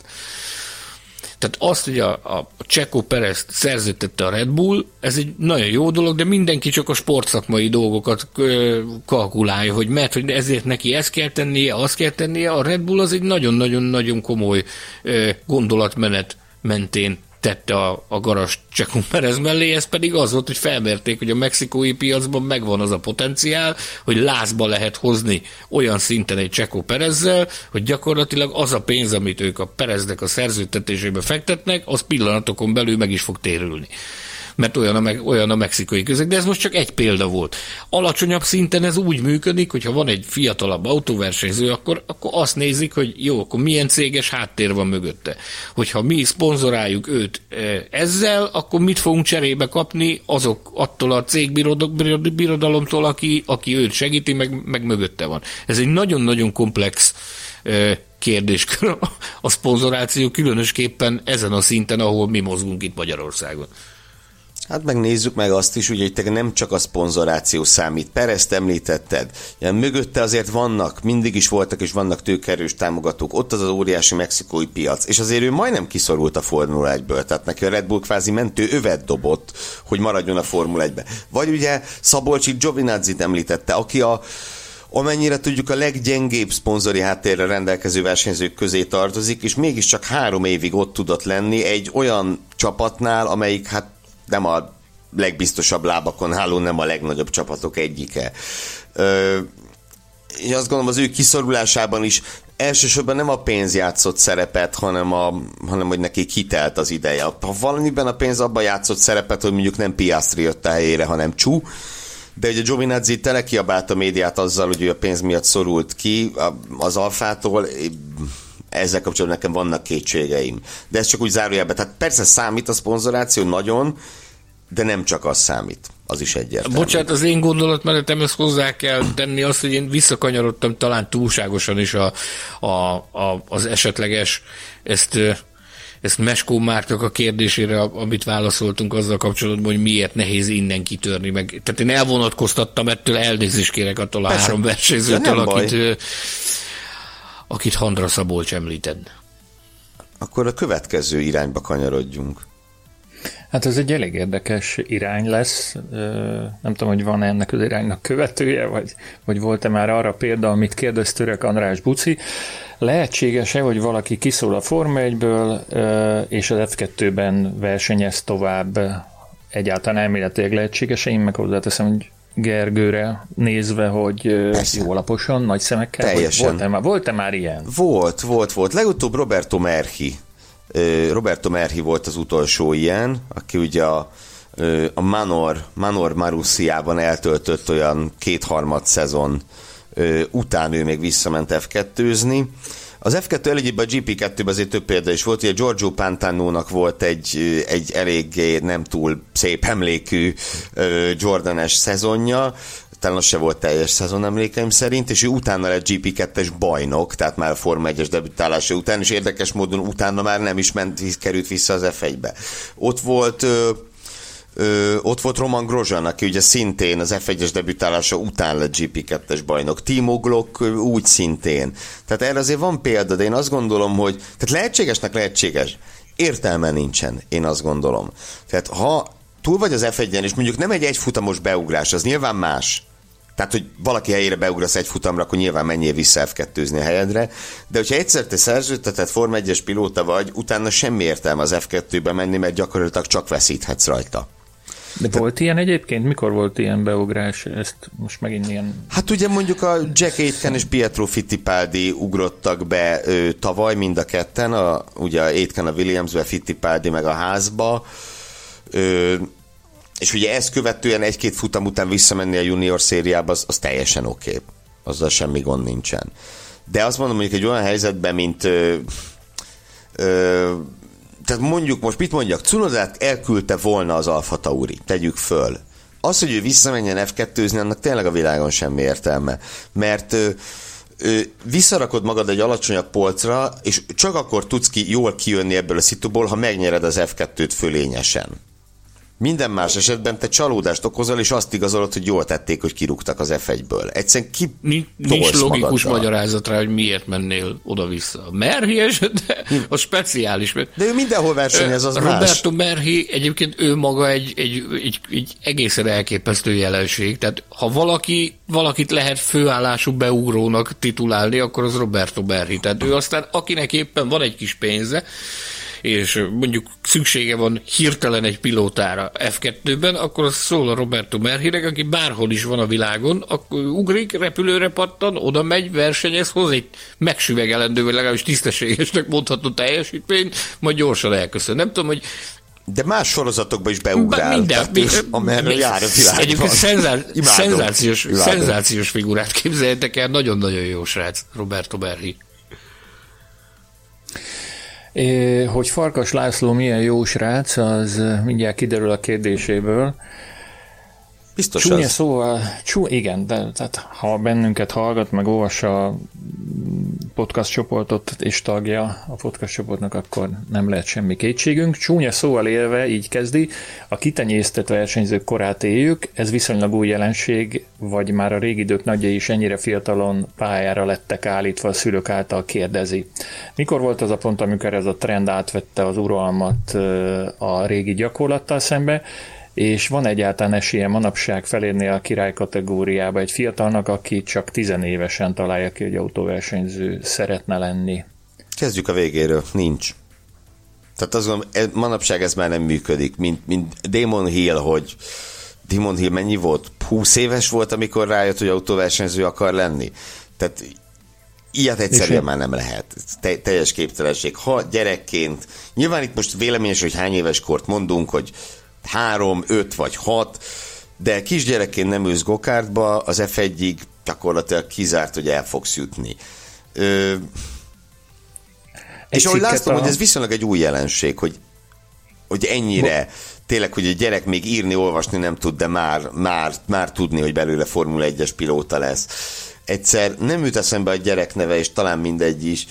Egyszer hallgattam egy motorversenyző kisráccal egy beszélgetést, volt négy éves, és ugye ezen a kis mini motoron versenyzett. És négy éves gyerek, és úgy beszélt arról, hogy a, hogy a milyen kanyarba, hogy csúszik a hátsó gumi, hogy azt hittem elájulok. De amint nem a motorversenyzésről volt szó, átvedlett négy éves kisgyerekként, biztos láttatok már négy évest, az olyan oktalan még, meg hát olyan... nem nagyon tud értelmes dolgokat mondani, de motorozásról úgy beszélt, nem mondom itt egy felnőtt, de hogy jobban, mintha én tenném, az bizonyos. Ö, és az autóversenyzésnél is ez van, hogy mikor fordult meg ez a trend, azt igazából, azt én nem tudom. Hát, ha Sanyi. Nézd, én azt akartam, vissza akartam kérdezni, hogy te kit tartasz az első tenyésztett versenyzőnek, aki érkezett a Formula. Lewis Hamilton. Én is. Én is, én is őt tartom az első olyan tenyésztett versenyzőnek, akiről gyakorlatilag már a születése után nem sokkal eldőlt, hogy belőle autóversenyzőt fog fabrikálni a, az apukája, vagy, vagy fogalmazzunk így, hogy a családja. E... És a nagy rivális is ide tartozik, csak nyilván egy másik generáció. Ne, ő, ő, ott annyi, annyi változott ott a trendben, hogy amikor a nagy rivális készült, ott már az elkészítéséről szóló döntés is Ennek, ennek volt az eredménye, hogy belőle... Tehát azt mondod, a fogantatás során is figyelembe vették ezeket a már szempontokat? Már előtte én azt gondolom, hogy már jó előtt. Esélyünk van azt feltételezni, látva azt, hogy, hogy, hogy, hogy az ő előmenetelét, hogy már, már előtte az, az el lett döntve, hogy ez, ez, ez lesz a végtermék, ilyen lesz a végtermék, mint amilyen. Egyetlen kivételt, vagy egy érdekes példát mondanék ezzel kapcsolatban, Nicolas Latifit, aki tizenhárom éves korában kezdett versenyezni. Ugye nagyon sokan kritizálják őt, meg nagyon sokszor kap kritikákat. Én mindig azzal szoktam megvédeni őt, hogy későn érő típus, Latifi, tehát sok időt kell eltöltenie egy sorozatban ahhoz, hogy, hogy igazán ki tudja bontakoztatni azt, ami, ami benne rejlik. Ez részben ennek köszönhető, hogy tizenhárom évesen kezdett, ha nem tényleg, akkor kezdett gokartozni. Azért az, az nem egy szokványos út, hogy valaki tizenhárom évesen kezd el gokartozni, és úgy jut el a, a, a Formula egyig. Nyilván ehhez kellett az a, az a bombabiztos és tőkeerős családi háttér, ami neki ezt lehetővé teszi, hogy ő versenyezzen, de, de nagyon jól megmutatja ugyanakkor azt is, hogy, hogy milyen lépés hátrányba vagy azokkal kapcsolatban, akiket a babakocsiból egyből a gokartba raknak át. Kicsit korábbi generációból hadd mondjak még egy kivételt, Vitalij Petrovot.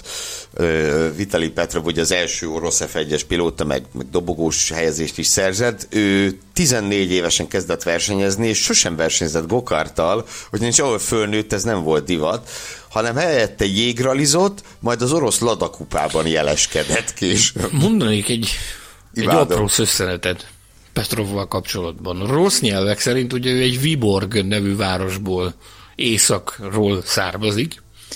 Állítólag. És ott is az édesapja, aki egyébként a közelmúltban gyilkosság áldozata lett, a tehetősebb nagyvállalkozók közé volt sorolva.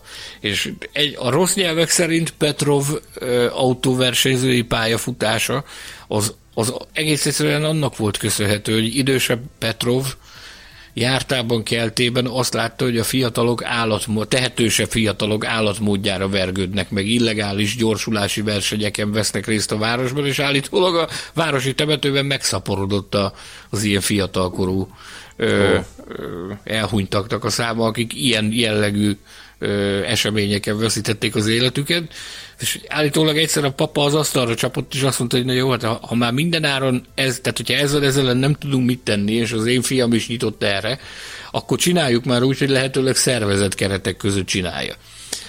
Tehát, hogy legyen valamilyen szintű kontroll, ne ez a, ez a, a felelősségtudat nélküli őrült száguldozás közutakon, és akkor, akkor indult a, a Petrov pályafutása ilyen jégralikon, meg ladakupán, meg tudja az Isten, hogy hol, hogy ennek köszönhető tulajdonképpen az, hogy eljutott a Forma egyig, hogy a papának elege. Hm. Attól tartott a papa, hogy ne, nehogy az legyen a, a pályafutása vége a fiatalembernek, hogy valahol felcsavarodik egy villanyoszlopra. Hm. Uh, hozzá kell itt most tenni gyorsan, hogy, hogy Magyarországon is ezt a trendet követik a, az apukák, akik megtehetik, vagy akik azt gondolják, hogy lehet keresni valója majd a jövőben a fiúknak a, a magasabb versenyszériákban. Most négy nevet gyorsan eldarálok, akiket Gergő is ismer a gokart világból. Uh, rendszeresen szerepelnek az újságunkban is. Uh, Nem utolsó sorban azért, mert esetleg az édesapjuk is valamiféle módon ismert a versenyzővilágból. A, a Gender Tomika, ugye mindenki Tomikának hívja. Ő most már nem. Ő, Gender már nem. Tamás junior. Bocsánat. Most már így. A, az édesapja Formula csapatot vezet Magyarországon, de a, a fiatal ember, a legfiatalabb ember, ő már külföldön él és tanul. Most héten nem tudom fejdezni, hogy hány éves, de még nagyon fiatal. Nem sok. Gáspár István fia, Gáspár Benett a MOL támogatottja, és ő is külföldön versenyez, aztán még két név a Krózser Menyának a, a, a híres rali versenyzőnek a kisfia is már nagyon-nagyon régóta versenyez, de ő is külföldön mutogatja az oroszlán körmeit, és a Molnár Martin ugyan egy picivel talán idősebb a többieknél, de, de szintén a nyugat-európai olasz pályákon edződik, szóval itt is az a helyzet, hogy, hogy, hogy látják a szülők, hogy ezen a vonalon érdemes próbálkozni, és ez az egyetlen út. Annak ellenére, hogy a hazai gokártbajnokság egyébként kifejezetten erősnek számít a, az európai mezőnyben. Na, a juniorokról szerintem mindent elmondtunk, amit csak tudtunk. Jöhet-e a, a vegyes felvágott a desszert? Vagy nem ez lesz a desszert, ez még csak a második főétel. Herceg Richárd kérdése, volt-e olyan eseménye a sport történetében, mármint az egyetemes vagy az autósport? A Forma egy szerintem. Ah, mert a labdarúgásra gondoltam. Amiután elgondolkodtatok azon, hogy kész, és én az egésztől, az egészet innentől elengedem, ha igen, és volt ilyen esemény, akkor nektek ez melyik volt? Nekem nem volt, tehát nem, nem tudott semmi annyira fölháborítani. Volt, hogy fölháborodtam dolgokon, hogy ne lett volna. De hogy én, hogy én azt mondjam, hogy akkor én most nem nézek Forma egyet, most bocsánat, hadd had anekdotázzak egyet, mert ugye rengetegszer olvasom a tényleg rengetegszer kommentek között, hogy én most többet nem nézem, és akkor jövő héten ugyanaz az ember ugyanúgy kommentel nyilván. És van egy nagyon kedves barátom, akinek az édesapja, miután a franciák három nulla verték a brazilokat a kilencvennyolcas vé bé döntőben, azt mondta, hogy akkor ő most egy évig nem néz focit. És akkor mondja ez a barátom, hogy pár hónappal később hát rányított az apjára, mint egy nem tudom, egy vasas videóton meccset nézett, de így elbújva, mintha más ember a pornót nézi. Számunkért azt mondta, ez nem foci. Na mindegy. És csak úgy eszembe jutott. Szóval nem, nekem tényleg nem volt ilyen. Egyetlen egy volt, azért a kérdés kapcsán elgondolkodtam. Volt egy szezon, amikor az érdeklődésem kezdett alábbhagyni. És az egészen pontosan a kétezer-négyes volt. Hallgattam annak többször, hogy, hogy Mihály Schumachernek én mekkora rajongója voltam Forma egy fogyasztásom első szakaszában, de annyira meguntam kétezer-négyre, és különösen ott ugye jött az a, az a tényleg horrorisztikus sorozat, hogy tizenháromból tizenkettőt ő nyert, hogy az volt az év, amikor már, hogy hát lehet, hogy én már nem kelek föl egy hajnali futamra, majd megnézem délután, meg az az egy év volt, amikor kicsit megingott a, mert már úgy untam a dolgokat. De ennyi. Én nem tudok, én nem tudok ilyet mondani, én egy ilyen perverz állat vagyok, hogy nem tudom, a rajongásomat nem tudta semmi. Nem tud, nem tud semmi eltántorítani a Forma egytől. Azt, hogy háborogni szoktunk, hogy ajaj, hogy szoktunk. De még mennyire, hogy szoktunk. De még az, Gergő. Évek, évek so, óta egy... Ha hallanák, hogy kedves hallgatók, hogy privátban mi miket háborog. Bizony, oh. bizony. Azzal nem egy szilveszteri műsort meg lehetne tölteni. Tehát, de jobb... És nem egy hallgatót veszítenünk. Igen, igen. Tehát szoktunk mi hőbörögni, meg háborogni, de engem semmi nem tudott eddig eltántorítani ettől. Ne- nekem van élményem a... Néha azt mondom, hogy bárcsak valami eltántorított volna tőle, és valami más csinálnék, de, de nem voltam ilyen szerencsés, úgyhogy én itt ragadtam, és meg vagyok áldva ezzel.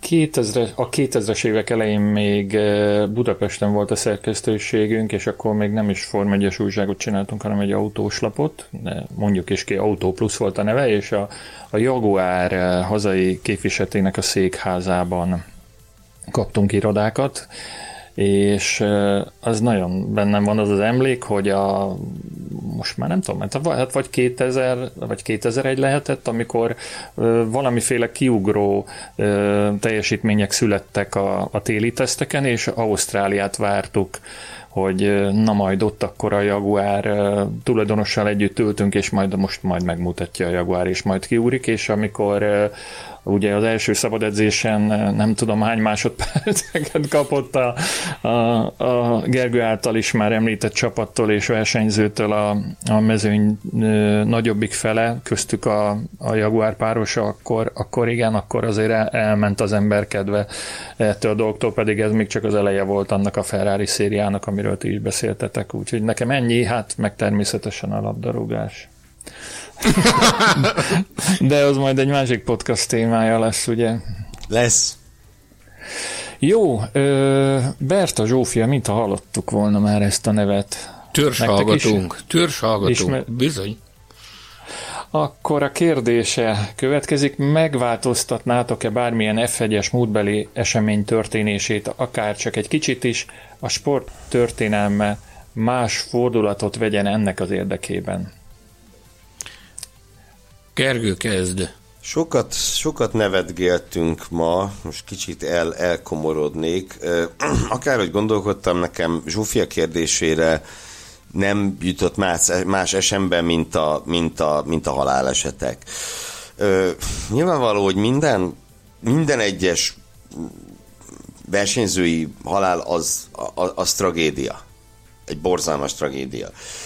De hogyha itt a sportág történetéről beszélünk, akkor azért voltak olyanok, amelyek, olyan esetek, amelyek tényleg alapjaiban változtatták meg a versenyzést illetően a, a sportág folyását. És akkor itt jönnek ezek a mi lett volna, ha kérdések. Mi lett volna, ha Alberto Ascari nem ül be abba az autóba, amiben igazából semmi keresni valója nem volt ott kilencszázötvenötben, és, és ő még van pár évet. Vagy, vagy Jim Clark, ugye nem a Hockenheimi ef kettes futamra utazik el, hanem arra a brit túrautóversenyre, amin indulni akart helyette. Lett volna-e mondjuk egy Jim Clark Johan Rindt kettős a, a Lotusnál, és akkor az, ha a pillangóhatást nézzük, az változtathatott-e volna annyit a történelmen, hogy mondjuk Johan Rindt sem veszíti életét akkor ott, ott hetvenben. És akkor mehetünk tovább, François Sever, aki ugye Stuart örököse lett volna, Stuart visszavonulásakor, hogy ő mit tudott volna elérni, miután a mester visszavonult. Említhetnénk Gilles Villeneuve-t, Ayrton Sennát persze, Ronnie Petersont, vagy akár Jules Bianchit. Ez nagyon sok ilyen, ilyen nagyon szomorú, ilyen mi lett volna, ha. És hogyha változtathatnék bármin az ef egy történetén, hát akkor azok nyilván ilyen dolgok lennének. Hogyha egy kicsit kipécézzük magunknak például a Senna halálesetet. Mire vitte volna Ayrton Senna?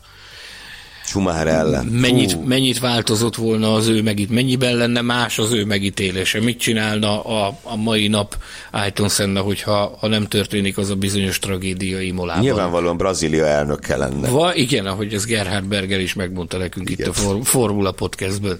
Vagy... És melyik, melyik mai pilóta lenne a lányának a barátja? Jó kérdés. Vagy például, hogyha nem nem Senna személyét, hanem, hanem mondjuk a biztonságot nézzük. Ha az a tragédia ott nem történik meg, és nem pörgetik fel olyan szinten a biztonság fejlesztését a Forma egyben, akkor hol tartanánk most? Hány haláleset történt volna azóta, hogyha akkor az a fordulópontot nincs? Mert az egy, azt szerintem ki kell jelenteni, hogy a, a biztonságért folytatott harc tekintetében talán az volt az eddigi egyik legfontosabb mérföldkő.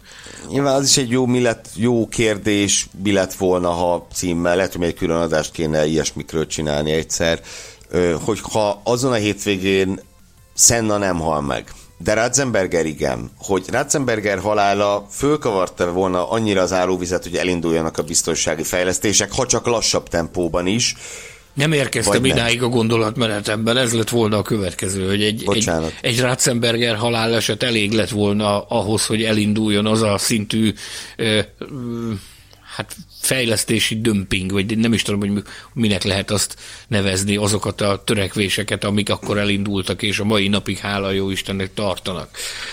De én ide kiszúrtam még egyet is, amit a Ross Brownnak föltettem, de nagyon udvariasan kikerült ezt a kérdést, hogy mi lett volna, ha Hamilton nem ír alá a Mercedeshez például. Akkor hogy néz neki a Forma egynek a, az utóbbi néhány éve? Mi történt volna akkor, hogyha ha, ha az a nagy, széles körű összefogás, amit Eddie Jordan itt leleplezett nekünk itt a műsorban, és Ross Brown is megerősített, hogy nagyon sokan tettek nagyon sokat annak érdekében, hogy elcsábítsák Hamiltont a McLarentől, hogy akkor hogy alakult volna a sportnak az utóbbi néhány éve.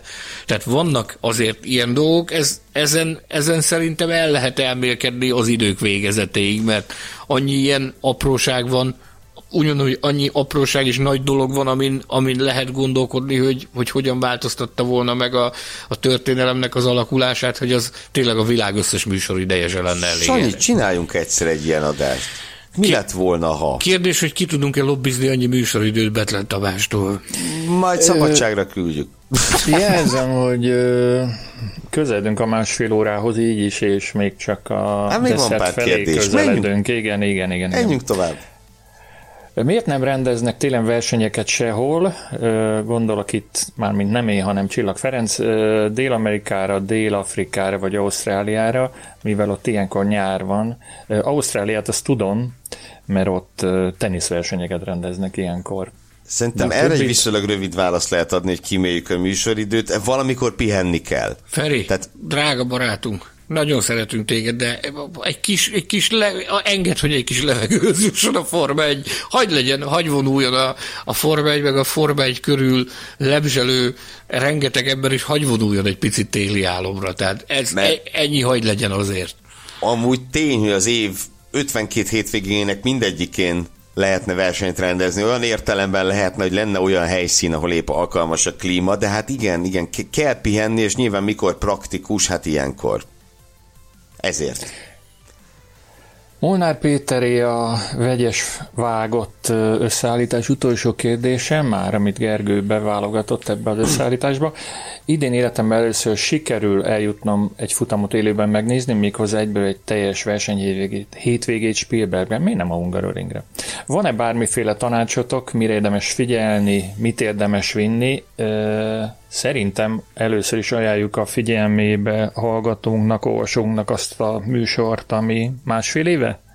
Már ilyet is tudunk mondani, hogy másfél éve készült arról, hogy egy szurkoló mit tegyen, hogyha elindul mondjuk a Hungaroringre verseny nézni, nem?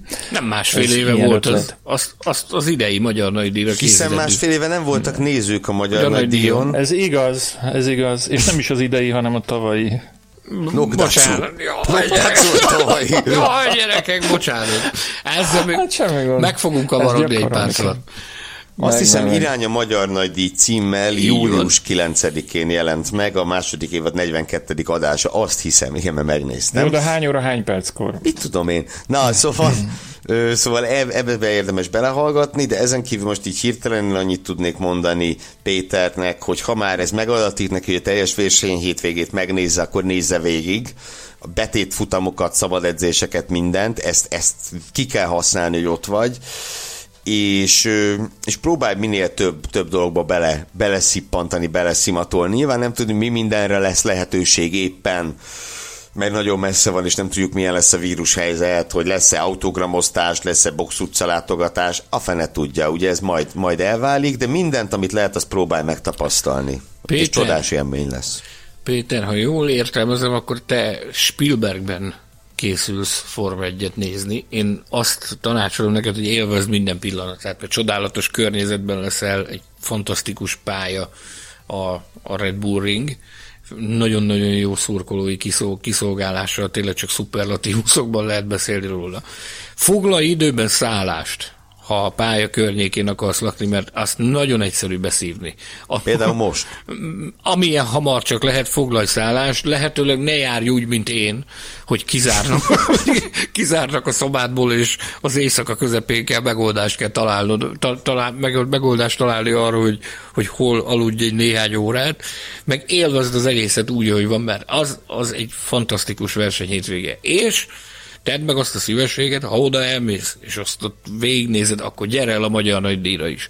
Ott kell lenni a Magyar Nagydíjon mindenkinek, aki, aki megteheti, próbáljátok meg. Lehet nézni, aki még nem volt, most ezt elsősorban azoknak mondom. Lehet nézni egymilliószor Forma egyet a televízióban, de addig halvány lila gőzöd nincs arról, hogy az mit jelent, amíg először a saját szemeddel nem láttad, hogy ez valójában mit, mit jelent. Hiszen, hiszen olyan emberekkel is összefuthat a, a néző, mint Mi? Alexandra Daddario, ugye? A, Alexandra Daddario, vagy Bethlen Tamás? Vagy Bethlen Tamás, igen. hogy, hogy más nem mondjunk, igen. Azért uh, egy halvány reményt hadd fogalmazzak meg azzal kapcsolatban, hogy jobb lenne most uh, ennyi kiadás után nem a nézőtérről nézni, de, de hát igen. A, egyébként az idei élménnyel én, én hú, már szerintem én, én talán jobban éreztem magam most ott azzal, amit láttam, nem most, hanem tavaly. A, egyrészt, másrészt, másrészt meg a, meg a futamot, hát igen, már nagyon rég nem néztem a, a lelátóról, és, és ez most... Ez most gondtalanul élvezni a versenyt, ugye? Úgyhogy semmivel nem kell igen. foglalkozni az anyagleadással, mi egymással, hú, de jó volt úgy nézni a versenyt. De lehet, hogy a rajtnál tudod, azt nézte a lelátóról, hogy hú, itt milyen kevés autónak tűnik innen nézve. Mi történik itt? És nem a csúcsba ö, érkezni, hanem a verseny kezdetet, azt hiszem, hogy tizenöt perccel értünk ki a pályára, semmi dugó, hát minden tökéletes volt. Péter, te ne tizenöt perccel a verseny kezdet előtt érj oda. Péter, Jó, éld, éld meg a verseny hétvégének minden rezdülését, ezt tanácsoljuk neked. Jöhet a desszert? Jöhet. Uh, személyes és podcast jellegű kérdések következnek az első Varga Csabától. Sanyi, ha nem romlik a helyzet kétezer-huszonegyhez képest az idei szezonban, van-e olyan helyszín, ahol még nem voltál, de idén ellátogatsz? Terben van-e Miami? Én megválaszolom, nem Sanyi vagyok, de megválaszolom, hogy nekem terben van. Az a baj, hogy ez Sanyin is múlik, mert majd ezt még meg kell beszélnünk, hogy Hogy, hogy hogyan és mint férek én is, én is oda a húsos fazékhoz, vagy van-e egyáltalán ilyesmire esély? Sanyinak ott kell lennie Miamiban, még szervezés alatt áll a dolog, és én a válaszom erre mindig az szokott lenni, hogy minden verseny tervben van, amit megrendeznek. Mindegyikre igyekszünk eljutni, van ami, van, ami sikerül, van, ami nem. Egyelőre még túlságosan korai arról beszélni, hogy hogy néz ki az idei menetrend, de a terv az az, hogy, hogy a amennyi versenyen csak ott tudunk lenni, ott legyünk mindenütt. Ezen nagyon sok múlik itt is a szponzorációs hátteren, hogy mit sikerül varázsolni a kétezer-huszonkettes évre, de dolgozunk rajta, Miami tervben van, és tervben van még nagyon sok másik verseny is. A második kérdés Balog Istvántól érkezett, említettétek, hogy sokszor nem egyszerű eldönteni, hogy melyek azok a témák, újítások, amelyeket érdemes beépíteni, bevezetni a podcastba. Tudnátok-e példát mondani arra, hogy valamivel kapcsolatban bizonytalanok voltatok, esetleg sokáig kellett valamelyik őtöket győzködni róla, aztán miután bevállaltátok, kiderült, hogy mégis teli találat, és imádják a hallgatók? Maga a podcast. Körülbelül, körülbelül két évig beszélgettünk róla, hogy hogy kellene csinálni, mint kellene csinálni. Voltak olyan időszakok, amikor nagyon sokat beszélgettünk erről Tamással, meg veled is, Gergő, aztán utána volt, amikor egyáltalán nem beszélgettünk róla, mert értelme nem volt, mert annyira szerteszét voltunk a világban, hogy nem volt értelme meg aktualitása erről beszélni. Aztán megáldott bennünket a, az ég ezzel a Covid nevezetű nyavajával, és akkor ott egy egyetlen szempillantás alatt született döntés róla, amit én úgy gondolom, hogy mind a hárman joggal jelenthetjük ki azt, hogy nem bántunk meg. Nem, hát ez egy nagyon jó döntés volt, de azért volt ilyen, és most kénytelen vagyok az elnyületetlen főszerkesztőt egy icipicit bemártani. Nem tudom, emlékszel-e, Tamás, mert annyira régen nem. volt. Van, nem. Nem.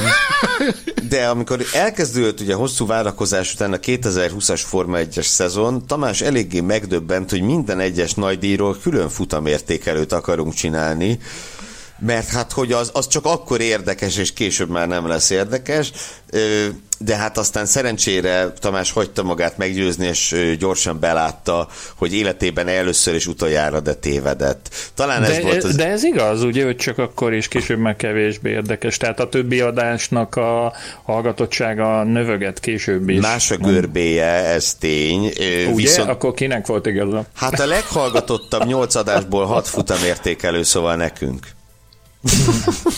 Jó, de hát majd az idő, az idő jótékony hatása meg fogja oldani, és akkor ne... A műsoridő jótékony ne, hatása. Ne, ne szígyeljük bevallani, hogy hát nem mindig értettünk mindenben egyet, de még talán az is előfordult, bár erre sem emlékszem, hogy, hogy ilyen egyeztetéseken lecsaptuk a telefont, vagy megszakadt a, a az internet kapcsolat. Bocsánat, épp megszakadt, bocsánat. És többször többekkel előfordult. Bocsánat, itt... Na én most, és megszakadt az internet kapcsolat, mielőtt azt mondhattad volna, hogy megyek a... Ezt, ezt úgy képzeljétek el, hogyha ez nem virtuálisan történik, akkor ott talán még pofoszkodás is kialakulhatott volna. Puskaporos hangulat volt alkalomattán, de, de mindez csak azért történt, mert egyrészt nagyon szeretjük egymást, és ha nem szeretnénk egymást, akkor nem vesződnénk a másik embernek a meggyőzésével. Ez így van. Ez így van. A szeretetnek Amúgy... meg a tiszteletnek a jele, egyfajta jele az, hogyha alkalomattán vitázunk egymással, meg az egészet az motiválta, hogy nektek jobb, jobbat annál, ami addig volt, annál jobbat próbáljuk készíteni. Van az a kifejezés, hogy ostorzó hazaszeretet, és mondjuk úgy, hogy mi egymás iránt is néha ezt érezzük. Igen. Azért még hozzá kell azt is tenni, hogy ez a műfaj, ez, ez nem hogy nekünk, hanem majd, hogy nem mindenkinek új. Tehát mondjuk a, a podcastról, hogyha beszélünk, akkor olyan neveket előztünk meg már, mint időben mindenképpen, hogy Friderikus, meg nem is tudom, tehát akiknek csak utánunk sokkal jutott. Elnök. Igen, igen, a Kék Bolygó, vagy mi? Na, nem, nem is tudom. tudom. Vagy a kék ha... Nem, nem, nem kék tudom. Halál nem, az nálad szokott lenni. Akarom. Szóval, hogy itt tényleg keressük a, a, abszolút a témákat, a, az eszközöket. Itt más nem mondjak, a, az elején nagyon nagy kedvencünk volt a, az effektgép, és én ahú, azt nagyon vissza is sírom, de hát problémákba ütközik. Mondjuk a Money, Money, Money című abbaszámnak a bejátszása, az milyen jó ötletnek tűnt az elején, aztán... Bocsánat, aztán kiderült, hogy a szabadba hogy vágok. Több olyan kommenttel találtam szembe magam, akik a, a, a stábunk negyedik tagját, a digitális kollégát hiányolják, úgyhogy ezúton ün, ünnepélyesen megfogadjuk, hogy a digitális kolléga idén vissza fog térni. Még nem tudjuk, hogy hogy, meg milyen körülmények között, de biztosan meg fog szólalni kétezer-huszonkettőben. Hallja, hallja, én már hallok valamit. Valaki jön, valaki jön. Na? Jó, az utolsó előtti kérdésünk következik, de a műsoridőnek még nincs vége. Kozma András arra kíváncsi, hogy a Forma egy mellett milyen más sportokat követtek akár napi szinten. Senki más nem kezdheti ezt a választ, választ mint Betlen Tamás. Vajszint. Hát, már ebbe az adásban elmondtam mindent arról, hogy, nem is. Hogy milyen, milyen sportokat követek. Egyébként... Mondd ugye bárki, mostanában... mondd bárki, légy szíves, ne, ne kerülgessük itt a forrókását. Mondd ki, hogy miért dobog a szíved. A, hát Hadik András versenyző klubjáért, a dé vé té káért dobog a szívem, de, de és már meg is ijedtem, hogy, hogy Gergő rólam mondja azt a történetet, hogy megfogadta egyik ismerőse, hogy soha többet nem néz meccset. Igazából két ilyen ismerősöm van. Szégyenszemre én, én is azt mondtam, hogy na jó, aztán visszakullogtam, és most meg már azon gondolkodom, hogy a ö, Vasas Diósgyőr rangadót január végén azt ö, milyen körülmények között fogom tudni megnézni. Hát, ö, hát ez van, nem, nem tudok mit mondani, nem tudok mit mondani. Én is a futballnak meglehetősen nagy, nagy rajongója vagyok. És hát ha nem is, na, tehát mondhatjuk, hogy napi szinten, mert azért a kedvenc focis hírportáljaimat minden nap megnyitom, meccset nem nézek annyit, mint régen, mert nincs rá időm, leginkább ezért, de jaj, jaj, meg hát ugye mondjuk amikor, amikor az olimpia volt, akkor ugye akkor egy ilyen vadállattá változtam, és akkor napi tizenkét-tizennégy órát néztem a közvetítéseket, gyakorlatilag bármilyen állatságról, tehát a lólengéstől a, nem tudom, tűrvíváson át egészen a szinkronúszásig, a Sanyi két hétig rajtam röhögött, hogy, hogy minden baromságot megnéztem, de alapvetően a foci az az autósportok mellett, amit nagyon szeretek, és az is többször szokott kérdés lenni, meg most is volt ilyen, és ezt most így ide csatolom. Többször kérdeztétek, hogy hallgatunk-e más autósportos podcastet. Na, én például azt meg kell mondjam, hogy nem. Ö, nem hallgatok ilyet. Ö, focis podcasteket viszont igen, mert abból vannak nagyon-nagyon színvonalasak magyarul is. Ö, úgyhogy ja, ez a, a sporttartalom fogyasztásomat nagyjából ez fedi le. Nekem automotorsport minden mennyiségben. De a focit te se veted meg. A focit nyilván nem vetem meg, nagyon szeretem a futballt, de rettenetesen kevés időm van arra, hogy, hogy leüljek és végignézzek találkozókat, sajnos, nagyon sajnálom. Viszont mivel ugye az amerikai futball éjszaka van, éjszaka lehet meccseket nézni, és ugye itt a háromból ketten éjszakai bagyok vagyunk. meg, meg a baráti társaságunk, meg a családunk egy része nekem nagyon nagy amerikai futball szurkoló itt. Egyesek megfordultak a Nyíregyháza Tigersbe, mint például Márton Rezgő, Tibi, vagy Balogh Gyuszi barátom, ők sok-sok évvel ezelőtt a, a, a kést a nyakamra helyezték, és azt mondták, hogy már pedig akkor meg fogjuk nézni együtt a Super Bowlt. Elmentünk, és rendesen, ahogy azt a, a Magyarországon amerikai focit játszó játékosok nézik, meg élvezik, egy élmény volt úgy nézni, hogy hozzáértő emberek mondták el nekem, hogy ott éppen mi a jó Isten csodája történik.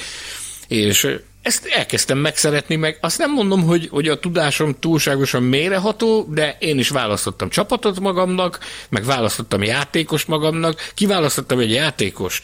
Elkezdtem szimpatizálni vele, és megadta a jóisten azt, hogy, hogy rövid időn belül találkozhattam, és személyesen is beszélgethettem vele. Odell Beckham juniorról van szó. E- Úgyhogy miatta, hogy oda szerződött, bár csúgyán végződött a kalandja a Cleveland Brownsban, én elkezdtem szimpatizálni a Clevelanddel, ami egy nagyon picike és nagyon sikertelen csapat, egy igazi underdog, ahogy azt szoktuk, kedves Gergő, underdogoknak szurkolunk, és most, hogy az odalát igazolt a Los Angeles Ramsben, most azért, azért kacsingatok Los Angeles felé is, figyelem ott is, hogy mi történik, meg hát ugye Móni Pisti barátunk is nagy amerikai futballrajongó, úgyhogy vele is mindig van mit megvitatni. Úgyhogy én az amerikai focira mondom azt, hogy ez egy olyan új terület, amit felfedeztem néhány éve magamnak, és próbálom a, a szurkolói énemet ott ki, tehát a szurkolói lelkemet próbálom ott kiélni. Ennyi. Ennyi? Uh-huh. Ö, ide kapcsolódó téma, hogy, hogy a, ugye adásunk felvételnek időpontjában, sőt még a publikálás időpontjában is zajlani fog a Dakar, és én nem tudom, szerintem több tíz év óta most, most van először, hogy, hogy nem, nem tudok a, a Eurosportnak, a, ha, ha még tizenegykor van egyáltalán, azt se tudom. Korábban kilenckor van. kilenckor is hosszabb. És nagyon-nagyon színvonalos. Nagyon hát színvonalos. Persze, persze, persze. Ugye, de ez még mindig előfizetéssel lehet, vagy vannak azért más módszerek is. Hát van biztos. Ez a televízió nevű dolog, de... és ott megy a Eurosporton az összefoglaló kilenckor. Na, ö, azt így most gyorsan megkérdezlek erről is benneteket, ha már személyes, hogy van-e televízió előfizetésetek otthon, mert nekem olyanom nincsen. Képzeld, nekem azért van, mert egy olyan szolgáltató van itt, amely egybeárulja az internet tévét döbbenetesen olcsón, most tényleg nem kezdjünk el reklámozni, de döbbenetesen olcsón. Tévét én őszintén szóval csak sportközvetítésekre tartanék, és akkor, ha külön kéne fizetni, elgondolkodnék, hogy megéri-e, de hát így megéri. Azt hiszem egyébként, hogy ilyen öt euró körül van a, a Eurosportnak a havi előfizetése, és eddig mindig a Dakar környékén előfizettem. De, de a tévéadás szerintem ingyenes, az élő hát, tévéadás. Hát ahogyha van tévé, de nincs, ugye? Nem, a playeren nem ingyenes az élő tévéadás. Hát akkor nem. Akkor kövesd, le, kövesd a YouTube csatornáját a versenynek, és ott is nézheted a különböző highlights-okat. Ez is igaz. Köszönöm a titkot, köszönöm, é, és akkor érdemes. Sanyi, van tévé előfizetésetek? Van, igen. Több ennyi. Is. És melyik a kedvenc tévéműsorod? Jelen pillanatban a Dakar közvetítés. Sportot, én, én csak sportot nézek, a feleségem néz mindenféle, mindenféle műsorokat, nekem sajnos nagyon-nagyon kevés időm van rá. Néha, néha én hosszú évekig én próbáltam ignorálni a tévésorozatot, mint, mint olyat, mint műfajt, mondva, hogy túl sok időt rabol az ember életéből, hogyha nekiülsz megnézni egy több évadon át tartó sorozatot, aztán... Ám de... Ám de, ám de voltak olyan sorozatok, amik fordítottak a helyzetet, úgyhogy most már ez szó szerint egy kényszermelés, hogy na, most akkor Sanyi nem ülsz oda tévésorozatot nézni az éjszaka közepén, mert akkor megint nem lesz alvás. Úgy, ja persze, tud- ilyes, ilyesmit mi is rengeteget tartom. Nézünk, csak ugye nem a hagyományos tévében, nem Netflix meg hasonló. Igen, igen, tudatosan tartom magam távol a binge-watchingtól. Bocsánat, de még mindig nem jön az utolsó kérdés, hanem egy dakaros, mert olvastam a podcast, a, a podcast csoportban, hogy lesz egy dakaros adásunk idén, ha már szó esett a Dakarról. Maradjunk annyiban, hogy meglátjuk, körvonalazódik egy terv, amiről ha nem baj, akkor most még nem árulnánk el semmit, de elképzelhető, és akkor fogalmazzunk így. Rendben, köszönöm. Lehet, hogy nem közvetlenül a Dakar után, hanem lesz egy kicsit ez a, később. Egy, egy kicsit később, de, de készülünk dakaros vonatkozású produkcióval, remélhetőleg közmegelégedésre. Meglátjuk, hogy mi fog ebből kisülni. Maradjunk annyiba, hogy még képlékeny a sztori, még mi magunk is ötletelünk, és pofoszkodunk, hogy kész, készre gyúrjuk ezt a terméket. Akkor jöjjön, aminek jönnie kell a mai műsor utolsó kérdése, amely Huiber Fannitól érkezett. Az interjúkon kívül melyik volt az eddigi kedvenc adásotok a podcast történetében? Én a végére szeretnék maradni, ha már előbb előre rángatott, Sanyi. Akkor kezdem. Tehát úgy szólt, hogy az interjúkon kívül, meg akkor, akkor hagyjuk, ahol meghívott vendégeink voltak, mint Jánvári Zsolti vagy Móni Pisti. A hagyományos hármas felállásunkból nekem töprengtem, és aztán úgy egy ugrott be, amit, amit azóta legalább ötször meghallgattam, úgy pár havonta egyszer meghallgatom. Ez a top tíz pilóta, akiket garantáltan elfelejtettél. Ugye ez volt az adás, amit tényleg fuldokolva röhögtünk végig, ahogy jöttek a sztorik, mert mindenkiről volt egy jó sztori. Tomás Engéről, Robert Dornbuszról, ugye a Pornó Cézárról, meg akkor ott volt Rio Harjántóról is egy nem mindennapi történet került elő, és így szerintem egy marha szórakoztató adás volt, számomra legalábbis tényleg az, és a podcast hős korában ért el kétezres hallgatottságot, pedig akkoriban ez nem volt divat. Hadd mondja, hát így a régi számokról hadd beszéljünk, hogy akkoriban azért volt, hogy csak pár százan hallgattak meg egy adást, és az, az, azt úgy nagyon szerették a hallgatók, de aki nem hallotta volna, annak most hadd ajánljam. Első évad tizennegyedik adás, tényleg a hőskorból, kétezerhúsz. május huszonhetedike, avagy a szülinapom napján jött ki, tessék visszahallgatni, és egyszer majd csináljuk meg a második részét, mert szerintem vannak még elfeledett pilóták, akikről tudnánk anekdotázni kicsit. Én nagyon szeretem azokat az adásokat, amikor mind a hárman itt vagyunk, és megy az oltogatás, meg, meg, meg de ugye ez egy szeánsz, amikor, amikor leülünk műsort felvenni, mert előtte is megy egy kis beszélgetés, sokszor utána is megy egy kis beszélgetés, és hát nagyon sokszor van, hogy, hogy hosszú ideig ez az egyetlen alkalom, amikor, amikor hármasban tudunk beszélgetni, és ez mindig, ebből mindig kisül valami jó dolog, valami pozitív. Tehát én nagyon szeretem alapvetően azokat, de, de azt is szeretem, amikor amikor ugye nem interjúról van szó, de például az a jubileumi adás, én nem tudom, az az évfordulós adásunk volt, amikor itt volt velünk, én kimondom a Jánvári Zsoltit és a Bondi Pistit. A századik, az, igaz, a századik az, igaz, a száz, az igazgatókkal folytatott, az egy nagyon-nagyon érdekes, én úgy gondolom, hogy rengeteg jó témát kiveséztünk akkor is. Mindig élmény velük beszélgetni, Jánvári Zsoltival is és Bondi Pistivel is, meg én szeretném kihangsúlyozni azt is, amit a Baumgartner Zsoltival csináltunk. Én azt gondolom, hogy nagyon ö, fontos és érdekes, és soha nem, máshol korábban nem hallott olyan háttérinformációkat tudtunk meg Zsoltitól, ami, ami engem személy szerint lenyűgözött, úgyhogy én nagyon élveztem azt a beszélgetést is. Ugye ez egy január elejé beszélgetés volt, hogyha nem tévedek. Egy, egy, ö, egy szombati napot áldozott be a Zsolti a kedvünkért, hogyha, hogyha emlékeim nem csalódnak. Igen, szab... igen. És szombat délelőtt technikai problémákkal küzdöttünk, minden nehézséges nyavajánk volt, de valahogy összehoztuk. Úgyhogy az egy, az egy küzdelmes és nagy kihívásokkal teli adás volt, de, de megcsináltuk, és én, én személy szerint én nagyon élveztem, nekem az egyik kedvencem volt. Hát én eredetileg más választottam volna, de azt is elmondom, de akkor ha már te szóba hoztál egy ilyet, akkor beugrott nekem is ez a, a, a nyolcvanhatos magyar nagydíjat, az első magyar nagydíjat megelőző összeállítás. Bocsánat, szóval az egyetlen adás, amiben se Sanyi, se én nem voltunk. Szép. Nekem, nekem, nekem, mint tartalomfogyasztónak, bocsánat, hogy ezúttal is megkövetlek, Tamás, hogy ezt kihagytam, de, de nekem az egyik nagy kedvence volt, és én, én, én ostoroztalak téged akkora miatt, hogy legyen annak folytatása, és ostorozlak tovább is, hogy legyen annak folytatása. Mi lelépünk a Gergővel, vesszük a pipánkat, kalapunkat, távozunk, hívd meg a vendégeidet, és folytasd ezt a, ezt a, ezt a tevékenységet. Támogatom nagyon. Kutasd e... tovább a magyar nagydíj múltját.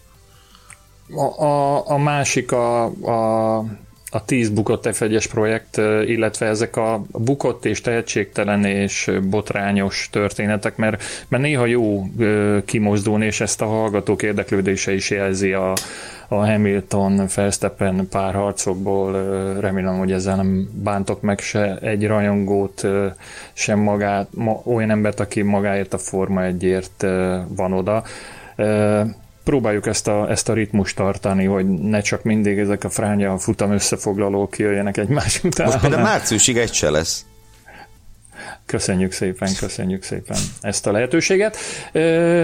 Vészesen közeledik a műsoridő vége, bejelentem. Hogy lehet, de, de két témára még muszáj, hogy szakítsak egy nagyon kevés időt. Az egyik, hogy felhívjam a figyelmet. Felfedeztem a formula pont hu honlapján, hogy a jobb oldali sávban, mondjuk egy asztali gépen, meg laptopon látható, talán működik egy visszaszámláló, amely a mai napon azt mondja, hogy a vé er cé következő futamáig tizennégy, a MotoGP következő futamáig ötvenkilenc, a vé té cé er következő futamáig kilencvenhárom, az nagyon messze van, de a Forma egy első futamáig már csak hetvenhármat kell aludni. Úgyhogy ennyi nap van hátra, erre szeretném felhívni a figyelmet. A másik pedig, hogy az adás felvételét is hallgatják, úgy látszik a kollégáink, meg kijött az első hír Hamiltonról, miközben a, a műsor elején hiányoltam, hogy semmit nem tudunk róla. Igaz, hogy a bulvár sajtó szellőztette meg, de úgy tűnik, hogy eladja a szupersportautóját, a Pagani Zonda névre hallgató szupersportautóját Hamilton, amit egy egész négy millió euróért vásárolt, de most tíz millió eurós ajánlatnak nem tudott ellenállni.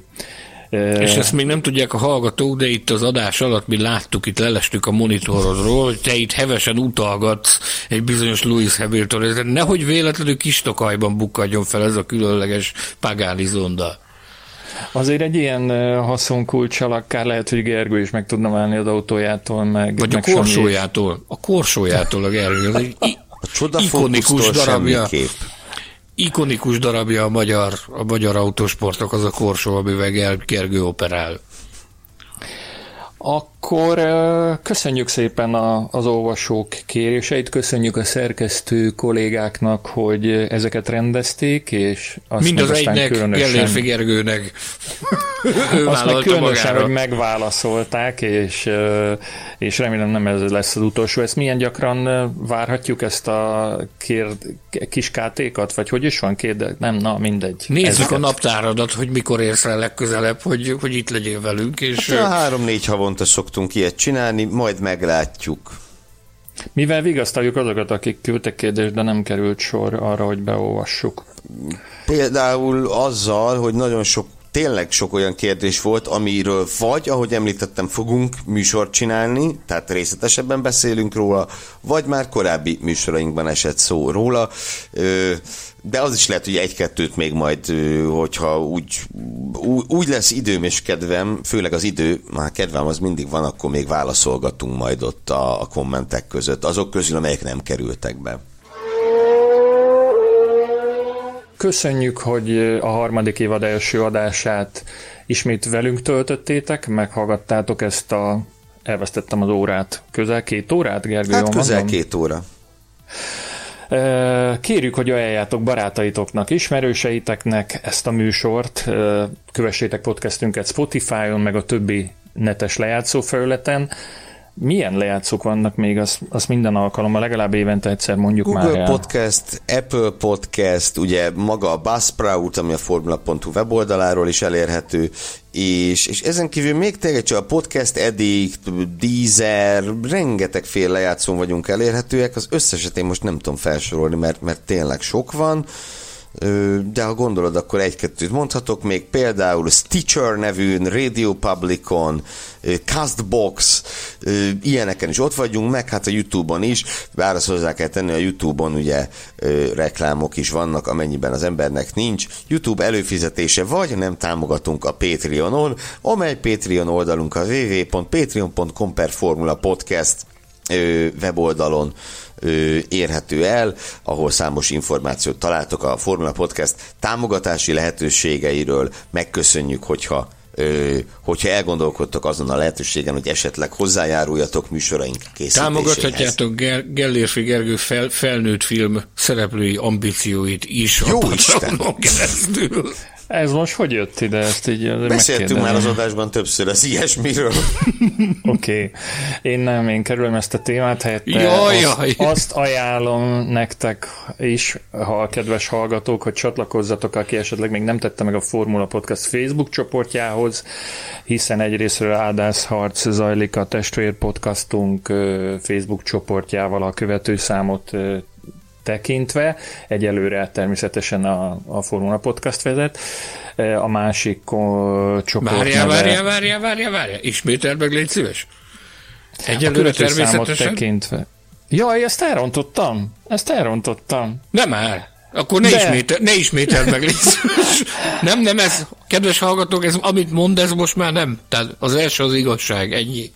Jó, szóval uh, csatlakozzatok a Facebook csoporthoz, mert az jó lesz nektek, kérdezzetek tőlünk ott bármit, uh, vagy e-mailen is elküldhetitek a podcast kukac formula pont hu címre, ha ötletetek, gondolatotok támad, uh, és ha bárhol szóba kerülünk, nem olaszátok elhasználni a Formula Hu podcast hashtaget, A, az emlegetett testvérpodcast MotoGP-ről szól, a neve Formula Motocast. Ezt az adást is érdemes hallgatni, ők havonta egyszer jelentkeznek új műsorral, és annak ellenére, hogy nagyobb a támogatottsága, bennünket egyelőre még többen hallgatnak, de, de abszolút tudjuk ajánlani azt a tartalmat is számotokra. Olvassátok a formula pont hu-t, lapozgassátok a nyomtatott magazinunkat, nézzétek tévéműsorainkat, keresétek könyveinket, és kutakodjatok webáruházunkban, a januári nagy leárazások előtt állunk, úgyhogy nagyon sok mindent be lehet szerezni, én ezt ö, személyesen ajánlom, javaslom mindenkinek. A végére nem marad más hátra, mint hogy munkatársaim, barátaim, szerkesztő kollégáim Gellérfi Gergő és Mészáros Sándor, a képek és borítók ö, nagymestere, már félvetettem hozzá, hogy fekete nagy, öves, de... Fekete öves, fekete öves. Az aranytestű kut... Isten. És kutya tulajdonosa, erről még fogtok hallani, Füzi András, valamint Hilbert Péter művészeti igazgató nevében is búcsúzom. Idén remélem még nagyon sokszor fogunk találkozni, az idei évre még egyszer mindenkinek boldog új esztendőt kívánok mindenki nevében, a teljes szerkesztőség nevében azt kívánom mindenkinek, hogy egy nagyon izgalmas Forma egyes szezon következzen. Köszönöm a figyelmeteket, sziasztok! Hallgass meg korábbi műsorainkat, valamint iratkozz fel ránk Spotify, Google, Apple Podcast vagy más csatornáinkon. A linket megtalálod a leírásban, illetve a formula pont hu weboldalon. Ha szeretnél hozzájárulni a műsor készítéséhez és fejlődéséhez, látogass el Patreon oldalunkra, amelynek címe double-u double-u double-u pont patreon pont com per formula podcast.